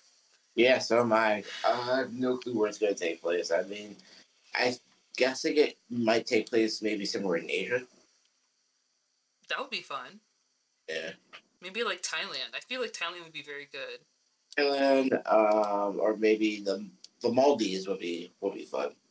Oh yeah, I feel like they should do an island, but someone like bought the island. It is yeah. like a rich person, and they put a White Lotus there as kind of like you know a cash cow for the island yeah. they bought. I want that kind of setting. That would be fun. Who do you think should be in season three of The White Lotus? Because me initially, I want Nicole Beharie because I loved her from Sleepy Hollow and Miss Juneteenth, and I also hear me out. This is gonna sound a little crazy. I want Bradley Cooper. I want Bradley Cooper to be in it. I love Bradley I don't Cooper. think. I said, wait, wait. Actually, maybe not. If it's like for like one season for like HBO, Yeah. they can pull. They they pulled big names before. Because like a lot of the actors they have, they're not really big name actors, but they are noticeable enough and known enough. Like Aubrey Plaza, Theo James, Natasha Rothwell. People know who they are. Alexandria Daddario, Sydney Sweeney. People know who they are. You know, they're recognizable enough to draw you into the show. So maybe Bradley Cooper might be like a bit of a stretch. Maybe someone else, like maybe like Randall Park. You know, switch from comedy to drama. Hmm. We never know. Yeah. I can't even really think. I mean, there's some. Um. Ooh, this is a hard. Really. I know, Uh, right? Off of the top of my head. Okay, it depends on it depends it depends on what type of setting we're going for. Like if we're going for like a rich person like island setting, this is gonna be wild. But just because um, I recently watched um a glass the glass onion Janelle Monae. Janelle Monae. Yeah, She she would be great. I also feel like Michaela Coel would be good. Or if you want to go with someone who is like, you know, a little bit of a surprise, I want Liz Gillies. You know, Mm. from Victorious. I feel like she would be a lot of fun. You know, let her reprise, you know, the bad girl role a little bit, or maybe like, um, there is um, there's an SNL actor. I'm gonna look up her name real quick to make sure that I get it right. Um, yeah, Ego Nwodim. She's a Nigerian actress on SNL. She is really funny on there. I feel like it would be interesting to see her in that show. You know, so a little surprise. You know what I mean? We don't need Yeah. like big, big name actors, but someone who is, you know, people who are talented, notable, recognizable. I would like to see them in there. One person, a lot of people have been saying Alexa Demie, Demia, to be in the White Lotus. Yeah, Demi. I'm not sure that name. What's she been in? Euphoria. Oh, Oh Okay. my gosh! You're lying. okay. I didn't You're recognize. lying.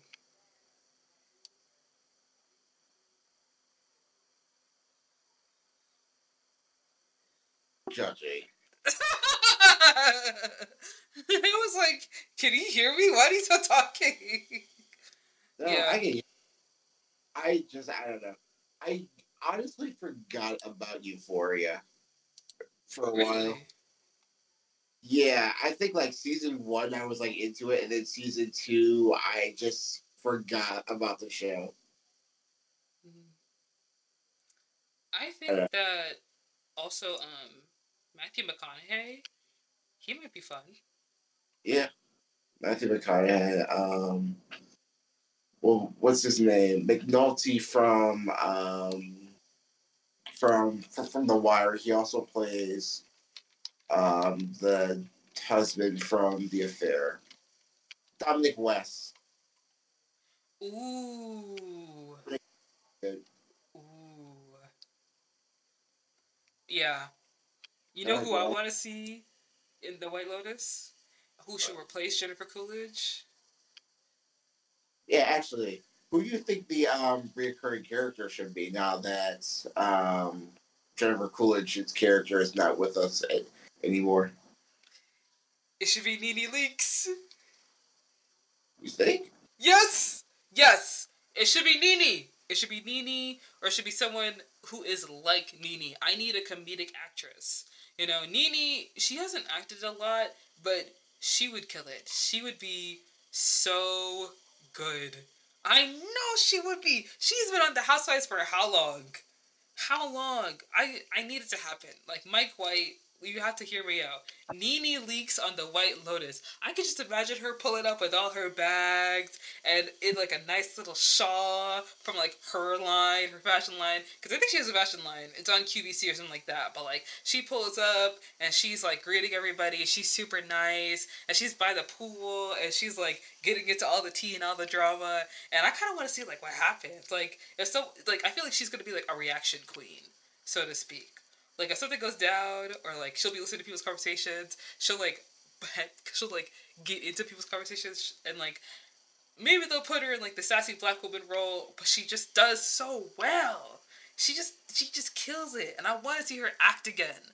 I want to see her act so badly. I think she's amazing you know like it's gotta happen. It's gotta happen. You gotta give it to me please. I'm asking so nicely Okay, I mean, yeah, I can see it. I mean, can you really think of anyone else who could fill Jennifer Coolidge's spot? Like seriously. I don't know, but I mean, I also don't know what like direction they're gonna go in for season three because like they could go, they could really lead into like the suspense and make it more of a thriller. It really like kind of like take out that comedic element especially since because like I thought that she would be the one character who would like survive and continue to be like the carryover character. Mm-hmm. Yeah, I mean it. It makes sense. The way that her story ended, I too was not happy with it. Like I was kind of like, this is kind of a letdown. Like, how does she kill four men with her eyes closed? Like, it's yeah. kind of like you're leaning a little too hard on this comedy right here.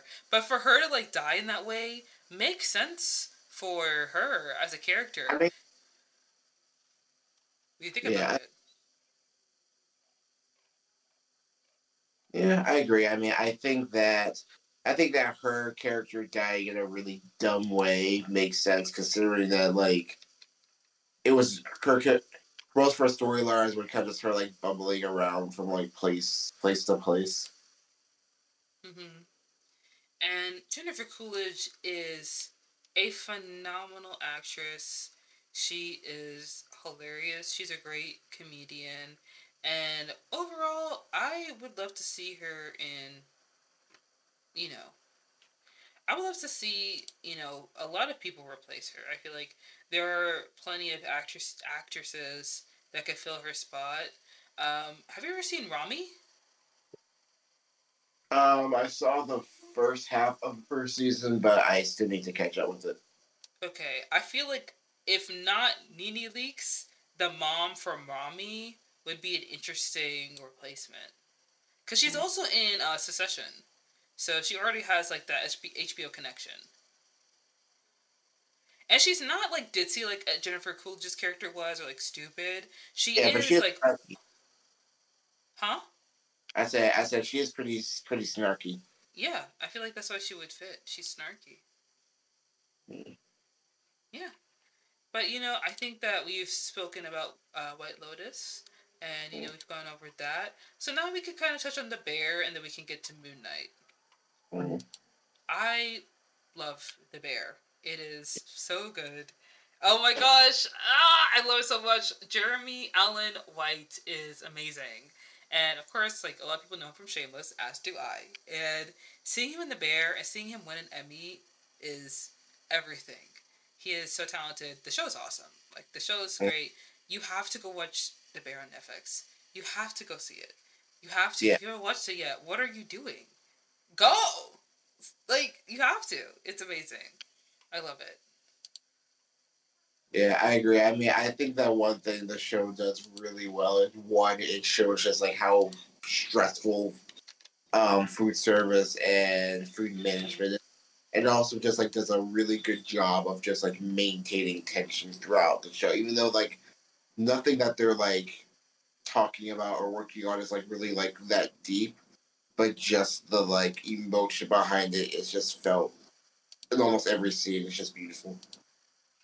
Yeah, and I also feel like it's one of those shows that you know, um, it's kind of like a show where it's like a group of people, very diverse, very different like backgrounds and stuff like that, and they're all together in a common place with a common goal to like make this restaurant work. And for those who haven't watched um, The Bear, it's a show about this young chef who left his hometown Chicago to join the fine dining world and he worked at like the best restaurant. I think one of the best restaurants in the world. He trained with like one of the greatest people. Like he is an expert in what he does.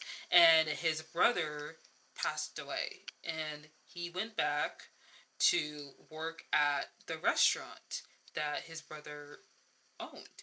And now he's trying to like you know fix it up make it better make some changes. And it's honestly like it's it can be kind of hard to watch sometimes because like there are things that happen in the episode where you're like jesus christ i don't know how i would survive it. But it yeah. it deserves its 100% on rotten tomatoes. It is an expert show and it's also like very stressful at times but it's also very warm and also really funny and it just feels like it's one of those shows i watch and i'm like this isn't a tv show I am witnessing someone's life right now. I am witnessing a part of someone's like day to day life, and that's what I love about the show.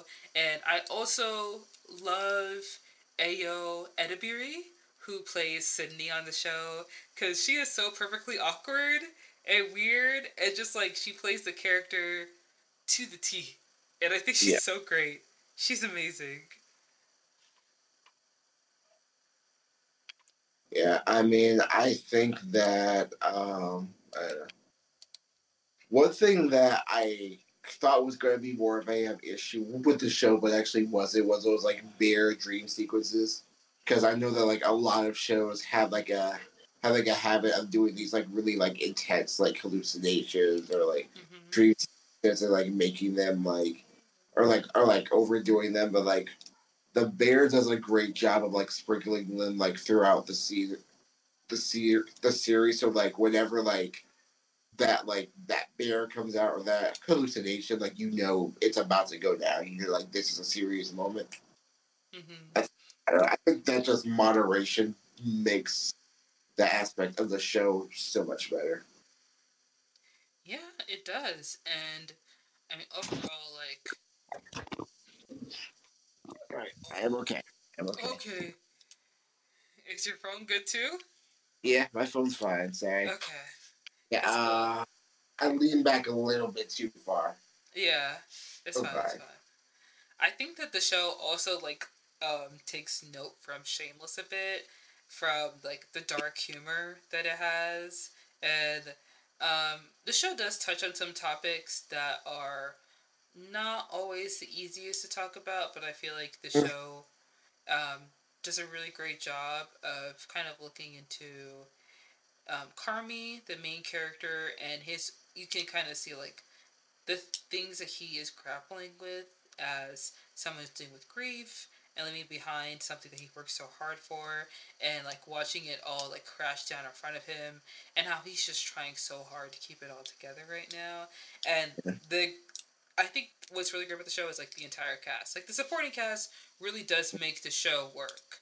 Like they all blend very well together, and the chemistry is amazing on that show. Yeah, it's definitely a a character driven show much more than it is but Yeah, it is, and the characters are amazing. The arc of the show is phenomenal, and I was able to watch the show in just like one setting, and I feel like I will probably have to rewatch it again because it's so good. I I love the show so much. It's so amazing. Yeah, I agree. I mean, I think that um I don't know, just A one performances all around. And I think they truly just like capture what it's like to like work at and just like be around a family restaurant. And yeah. and any kind of neighborhood, honestly. Yeah, and the great thing is is that like the show does really do a good job of capturing what it's like to work in food service, which isn't easy because I've spent uh, many years working in food service, and it's not fun. It's hard, you know, like, and it's really it really is the people that you work with that keep you going at your job. Yes, I mean, food service. I think was rated as, if not one of, I think it was what number maybe number three on like all time most stressful jobs. Um, because you're just like you have to both you have to both do your job, you have to like manage customers, you have to make drinks, you have to basically be five different things for for tips for eight dollars an hour just for near not nearly enough money that's required.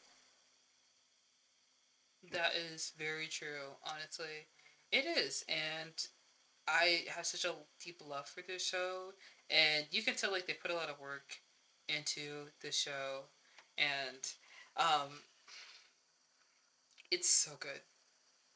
It's yes. so I can't wait for season two. I cannot wait for season two, and I also like. Sorry, what were you saying? I was gonna say season two is supposed to be coming out during the summer. Oh, that's great. That means that they probably started filming. Yeah. That's good. And I also want to say, like, I I love Marcus. I love Marcus. He's my favorite character of the show. Like him and his cakes. Like how he um you know, he messed up a bit and, you know, because like he was so focused on the cakes. Um that there was a power out, power outage in the restaurant. And he was talking to um Carmy and he like apologized. He said, "I won't make another mistake. I won't do it again." And Carmy's like, "You will, but it's not because you're you. It's because you're human, and that's just how it is." And that's when I was just like, "Yeah, this is that's it. That's so real right there." And like Marcus, oh my gosh, he's such a teddy bear. And I think he's amazing, and I want him to like succeed and work on his donuts. And the scene with him and Sydney in her apartment where she's like making him like dinner.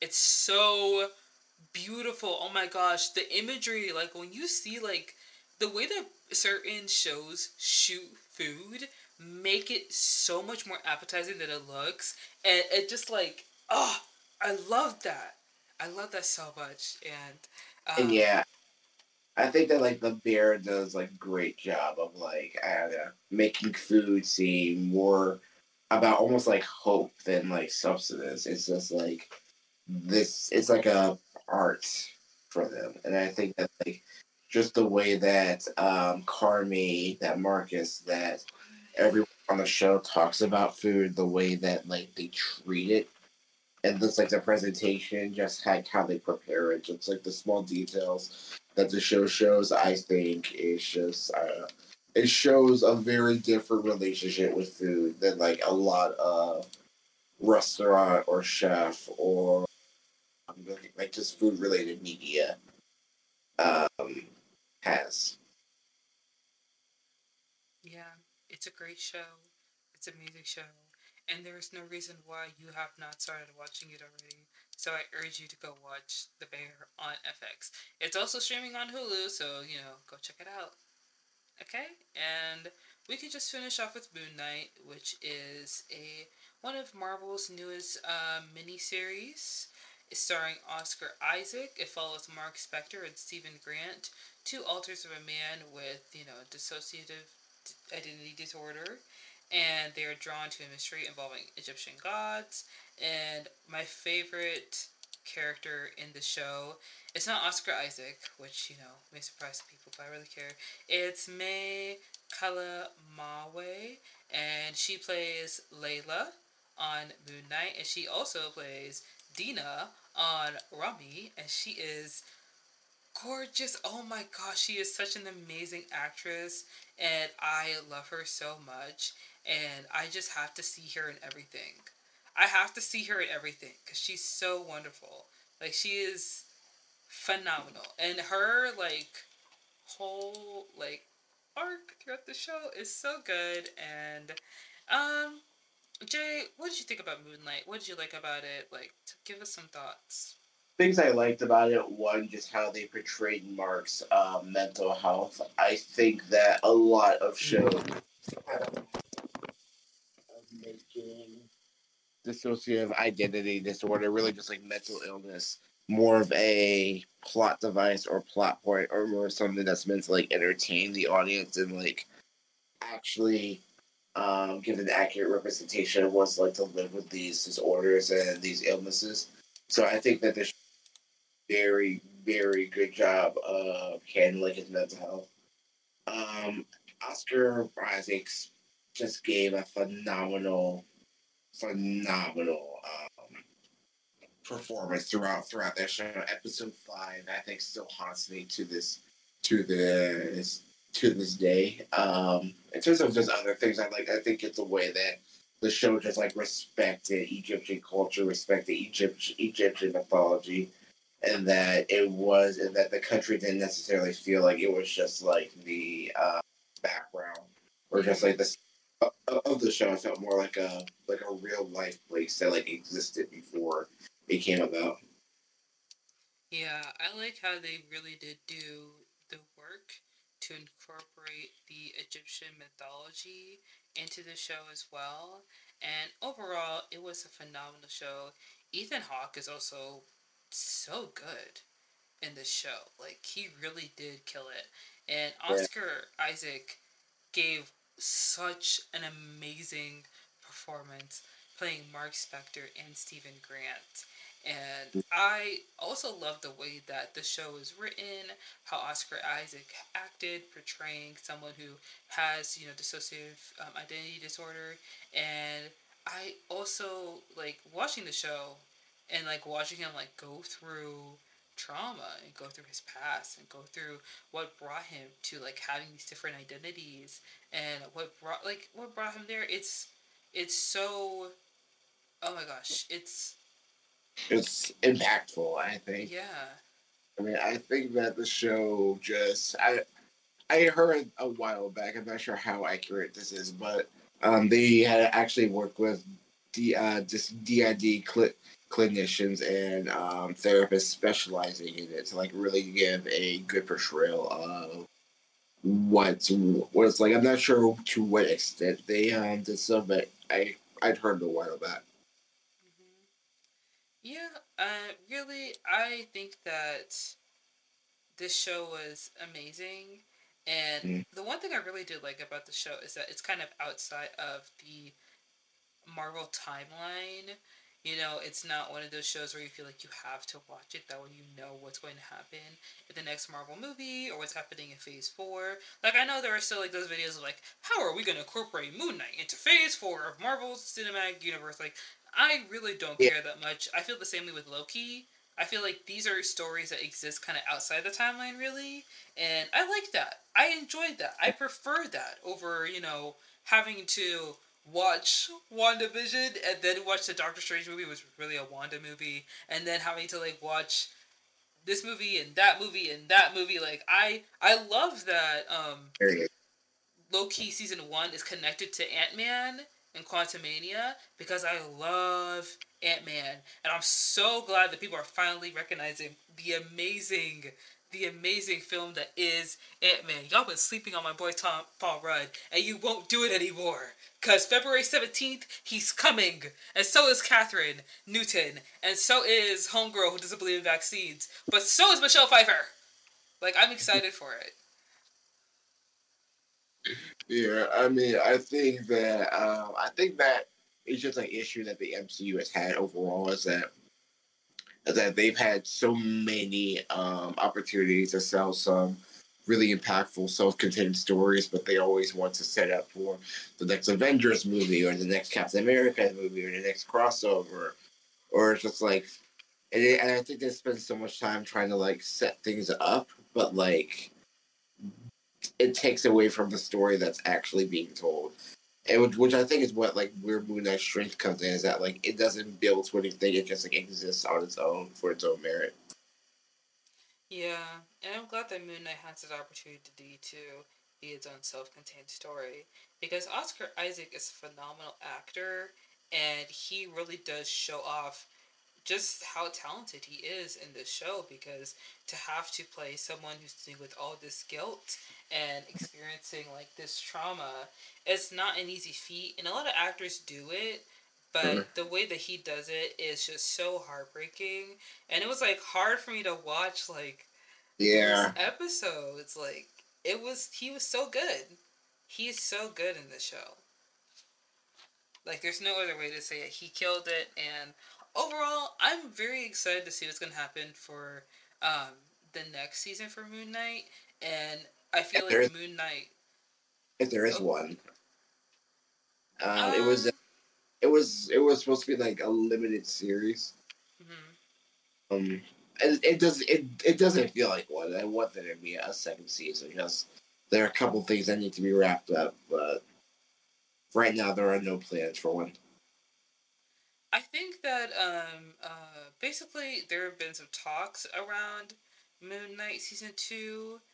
Um, Oscar said in an interview that for season two, there's going to be a focus on story first, because you know Jake Lockley was introduced at the end of season one, and um, he is a character ripped from the comics, and people did like speculate whether or not he would be introduced into the show, since we already have Mark Spector Aziza Grant, and also like Marvel these miniseries. Six episodes is not enough. Yeah, Moon Knight really should have had like thirteen. Honestly, Moon Knight should have had like the Daredevil treatment. Oh my gosh, Daredevil. I cannot wait to see Daredevil in the MCU again. Ugh, I can't wait to see him again because, you know, Finn, um, Finch? Fish? Yeah, Fish being in Hawkeye. And then, of course, Matt Murdock being in Spider Man.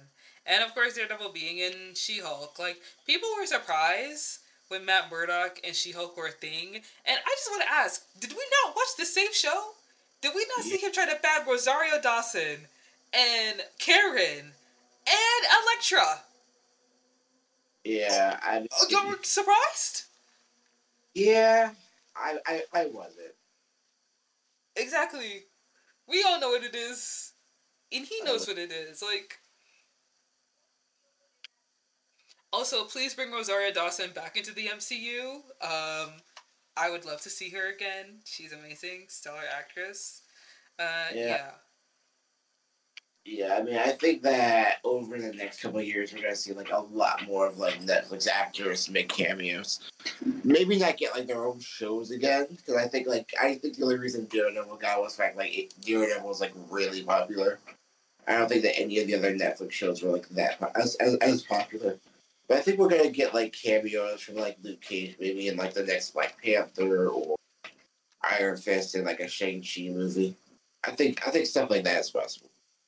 I don't think Iron Fist is likely to come back because that was the um, lesser liked ones of the um, Netflix Marvel series. Jessica Jones coming back is more likely because it was very uh, well received.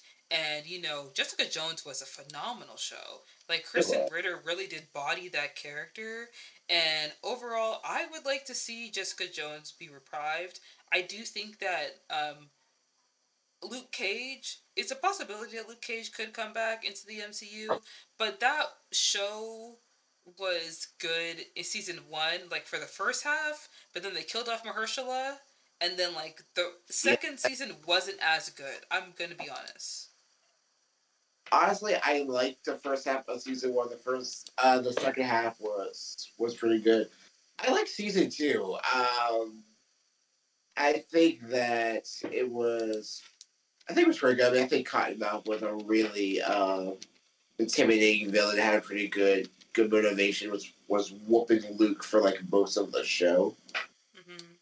Um, Iron Fist is one that, like, I agree, we don't really need to bring back, or if they do, just bring back Colleen, get kind of like Danny, just like die or something. We need Daughters of the Dragon. Colleen Wing Yeah. and Misty Knight. That's what we need. Yeah. That is what I would like to see come to the MCU, really, because I feel like that would be a lot of fun. And the same, same actresses. We don't need recastings or anything like that. Like the same actresses. please, Yeah. Thank you. And um, I really would like to see Jessica Jones, but I don't want her to be like fit into the MCU. I don't want them to try like wedge her in something like. I just want the show to come back. That's Yeah, all I want. I, don't- want. don't know if that's gonna happen. I think that, like, she might make a cameo somewhere, but, like, I don't see them, like, reviving the entire show. Yeah, but it does make sense for Matt Murdock to come back because he was a lawyer for superheroes. So to fit Yeah. him into the Spider-Man movies made sense. And you know, I do. It's good that they're gonna follow through with that one because Donald Glover was in the first Spider-Man movie, and you know he was like Miles Morales' uncle. So it was kind of like hinted that like Donald Glover is now in the MCU because people wanted Donald Glover to play Spider Man for a long time, and that was the whole thing. But he hasn't really been back. But also Donald Glover is busy, so maybe like the MCU isn't something that he is pursuing anymore. But if it is, then you know I I have a lot of ideas for who should be Miles Morales if that's the route we're going in. Because I don't really think we need a Spider Man four. If I'm being honest. Like I love Tom Holland, but y'all need to give this man a break. Like yeah, I mean, I think that they were talking about actually recasting Tom Holland after this one because I I think he doesn't Spider Man anymore. Um, no, just bring in Miles Morales. Miles soon. I don't know when exactly. Maybe during like the the multiverse wars, but um, but yeah, I I I agree. I really, really do want Miles in the MCU, and I think that a lot of um, the current MCU Spider-Man stories definitely took some inspiration from Miles. That's gonna hurt hurt his entrance. Yeah, I mean, there are a couple people that I would like to see him play Miles Morales, like RJ um, Cyler, I think his name is, and he is in Rap Shit. He was also in Sierra Burgess is a Loser, but I feel like people will recognize him from Rap Shit. And um, also, obviously, a lot of people will say Caleb McLaughlin from Stranger Things. But if not those actors or not any other like young black actors that like people may already recognize, I think it's a smart idea to go with a new actor, someone yeah, I, like probably the best. Especially because Miles Morales is Afro Latino, so it would just be better to cast someone who is Afro Latino. Yeah, it is.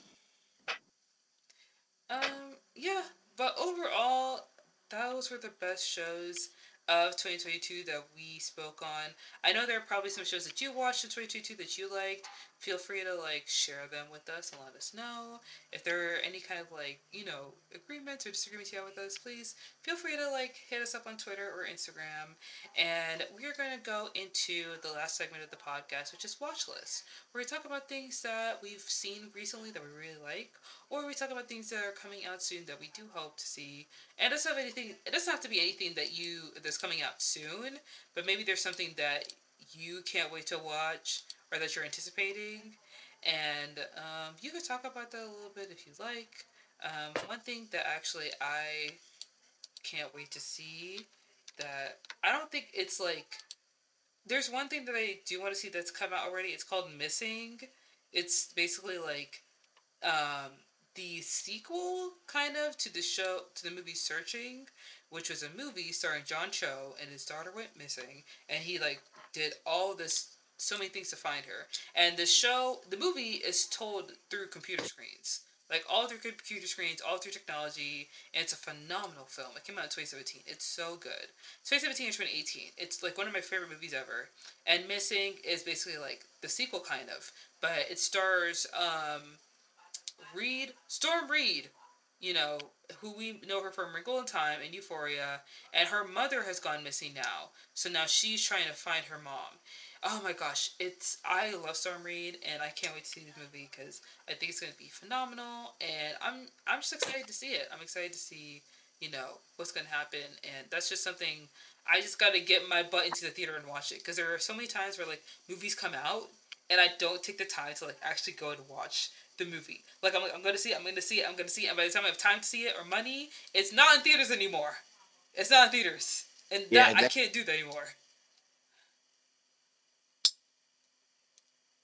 All the time. Um, I think in terms of um, watch list, I mean, one Last of Us right now has been amazing.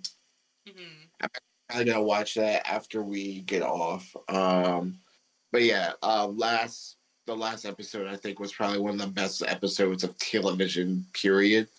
I can only I can't think of many more episodes that like shook me like that. Um, and then in terms of things coming up into well across the Spider Verse, I am so excited for that. Um, can't really think of many, many more TV shows or movies that I have um, upcoming that that I'm looking forward to. I know that the um, Mario movie is coming out this year, and that looks actually pretty pretty good as well. And this show um, has been out for a while, but I'm just now watching it. Um, Snowfall, which like for me, I can't really get into like TV while like other people are watching it for some reason. I don't know why, but like I've gotten so used to like binging that I'll just like wait for a show to um, basically be almost over and then I'll get into it and then like binge it for five, six, or however many seasons it is. But yeah, that's uh, what's on my TV and movie radar right now. Okay. Um, The Last of Us. I haven't watched that yet. I'm also someone where like if everyone's talking about a show, I'm not gonna watch it. I'm gonna wait till everyone else has gone over it and not watching anymore, and then I'll watch it. I was that way with Euphoria.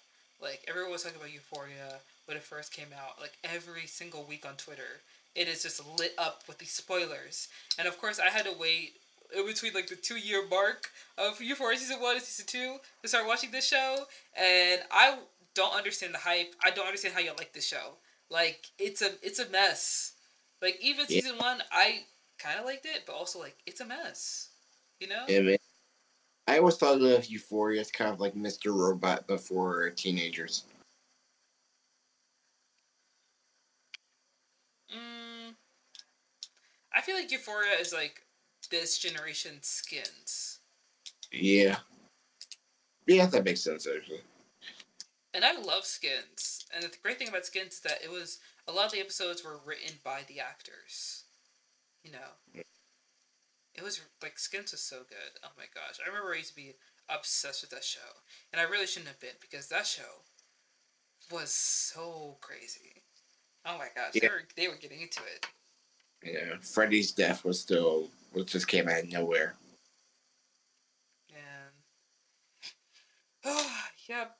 Um, what was the other things that you were looking forward to watching besides the Mario movie? Um, it was Last of Us, and then Across the Spider Verse, and then um Snowfall. But that show's like not not new. Oh, Yeah. I've heard of Snowfall. Um, it is. I am the same way. Where like, if a show is like very very good, a lot of people are watching it, I have to wait before I get into it. I was like that with the show called Elementary, which is like the American retelling of the Sherlock story with Lucy Liu, and I actually started watching that show, and like I I think people didn't like the show mainly because like they're too attached with the Sherlock adaptation with Benedict Cumberbatch and um, Homeboy from the original Office in the U- UK version, and also like he was in The Hobbit. His name escapes me. It's like Martin something, but his name escapes me. Oh. Basically, like hmm. Oh yeah, it's uh, uh Martin. His last name starts with a B, but I'm trying to remember. It's not that. It's not that that important. He was in Black Panther, I think, too. Actually. yeah, he was in Black Panther. Um, but basically, was it? Yeah. Elementary is a really great show.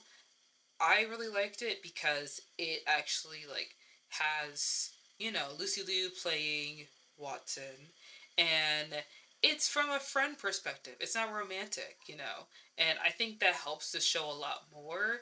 And the show was very well written, very interesting, and Sherlock is actually like someone who's a recovering heroin addict, which is very cool because Watson starts off as basically like his recovery partner in a way or like his sponsor and there are a lot of characters that are in the show that I feel like should have been in the show more or there are a lot of like plot points of the show that I feel like helped the story a lot more and overall it w- it's a better retelling of the show. I don't think better but it's a different retelling of the show in um, contrast to the BBC version because the BBC version kind of shot itself in the foot when it started making fun of its fans in season four, and Yeah. the uh, American version was at least smart. It was kind of homely in a way, but it was sincere, and the show focused on Sherlock's adventures, but also it didn't make his like um, aversion to like relationships something of a quirk or something that is like you know that helps his um, police work. It showed that like his aversion to relationships and getting close to people is something that is gross and not helpful and deeply rooted in like trauma from his family and other things in his life. And the show actually did a good job of deconstructing that. And Lucy Liu shines in the show. Also, she's blonde in one season, which is so good because she looks great as a blonde. And I love this show so much. And I miss it. And it was my comfort show for a long time. And I have to go back and rewatch some of the episodes now because I'm talking about it in like it's giving me that warm fuzzy feeling of like I need that nostalgia again in my life. Also, has seven seasons, and I watched all seven of those seasons. I think it was cut short in the last season, which really does suck, but it was really good. I stopped watching the show. I think around like the third season, and I've been like, I start watching it like once a year, and then I watch three episodes, and then and then, and then I stop. But I need to get it, get into it more. It's a good show. It's just like for me once like once a show has like I don't know like more than five seasons, it's hard for me to like binge it because there's just so much content. I feel like I love it when shows have long seasons because it's like, oh, this is my show now. I like it. I like the characters. I like the actors. I'm going in. Like I'm coming. Uh, we're going into the end. Like that's my kind of. That's my. That's my. That's mine. Like that's my shit. Are you talking about Elementary? Did you start watching Elementary, or is it a different show? Yeah, Elementary. Oh, okay. Cool, cool, cool. Yeah, I had to go back and rewatch it. I also started watching the show called Vida on Hulu. It was originally on Starz, and I love the show because it's about these two sisters, and their mom passed away, and they find out that their mom has a roommate, which you know what that means, because yeah. it's obviously a butch roommate, and one of the sisters is queer, and she was sent away as a child because of that.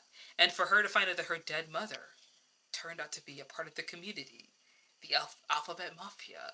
And she's like, one sister is like, and she's like hippie, and she's free spirited, and she's pretty, and she has terrible relationships with men. And the other sister is like hard, cold, not comforting, straight to the point, doesn't mince words, cynical, and also very queer, and like oh oh like it's it's a really good show, and of course at, it's so huh.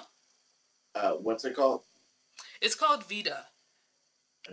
Vida. It was on Starz, and it's been on my watch list for a while. But I have different watch lists. Like I have a watch list, so I'm like, I'm, I have a watch list where it's like, uh, these are on streaming services that you have, you need to check it out. And I have a watch list that's like, these are on streaming services that you don't have. You need to bootleg this at some point. And the bootleg watch list usually doesn't get looked at a lot because a lot of times when I'm watching things, I'm on my break or I'm eating something and like I don't want to open up one, two, three movies on my phone because I don't want a virus on my phone. Yeah. But yeah, and there's also a show called Mo on Netflix that I started watching, and it's created by the same guy from Ramy, and it's such a good show. It's it deals with like um, most of the characters are Palestinian, which is great. Um, there's one character in the show who's actually a rapper. His first name is Tobe, and he's an awesome rapper. Um, he also raps with his wife, and he is like a star in the show. The show is called Mo, and it deals with like immigration, relationships, money, dating, you know, how America does not treat brown people very well when they're coming over to this country and the trauma that inflicts on their children. All in all, I love the show. And it's super funny. What? And it's, huh? Uh, what streaming service is, is it on, do you know? It's on Netflix. Okay. Yeah, it's called Mo it's just one season now. I really do hope it gets a second season because it is basically like if you like Ramy, you'll love this show. It's like Ramy but harder, and just right. it's better. It's better than Ramy because Ramy got his own problems. Like season three, y'all brought my man Mahershala Ali into your show for this mess.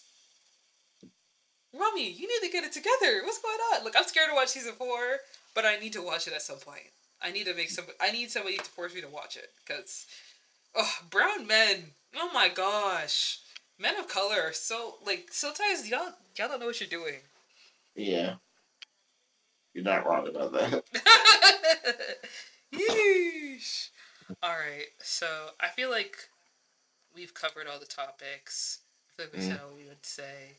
Um, guys, thank you so much for joining us for another episode If I've been meaning to watch that.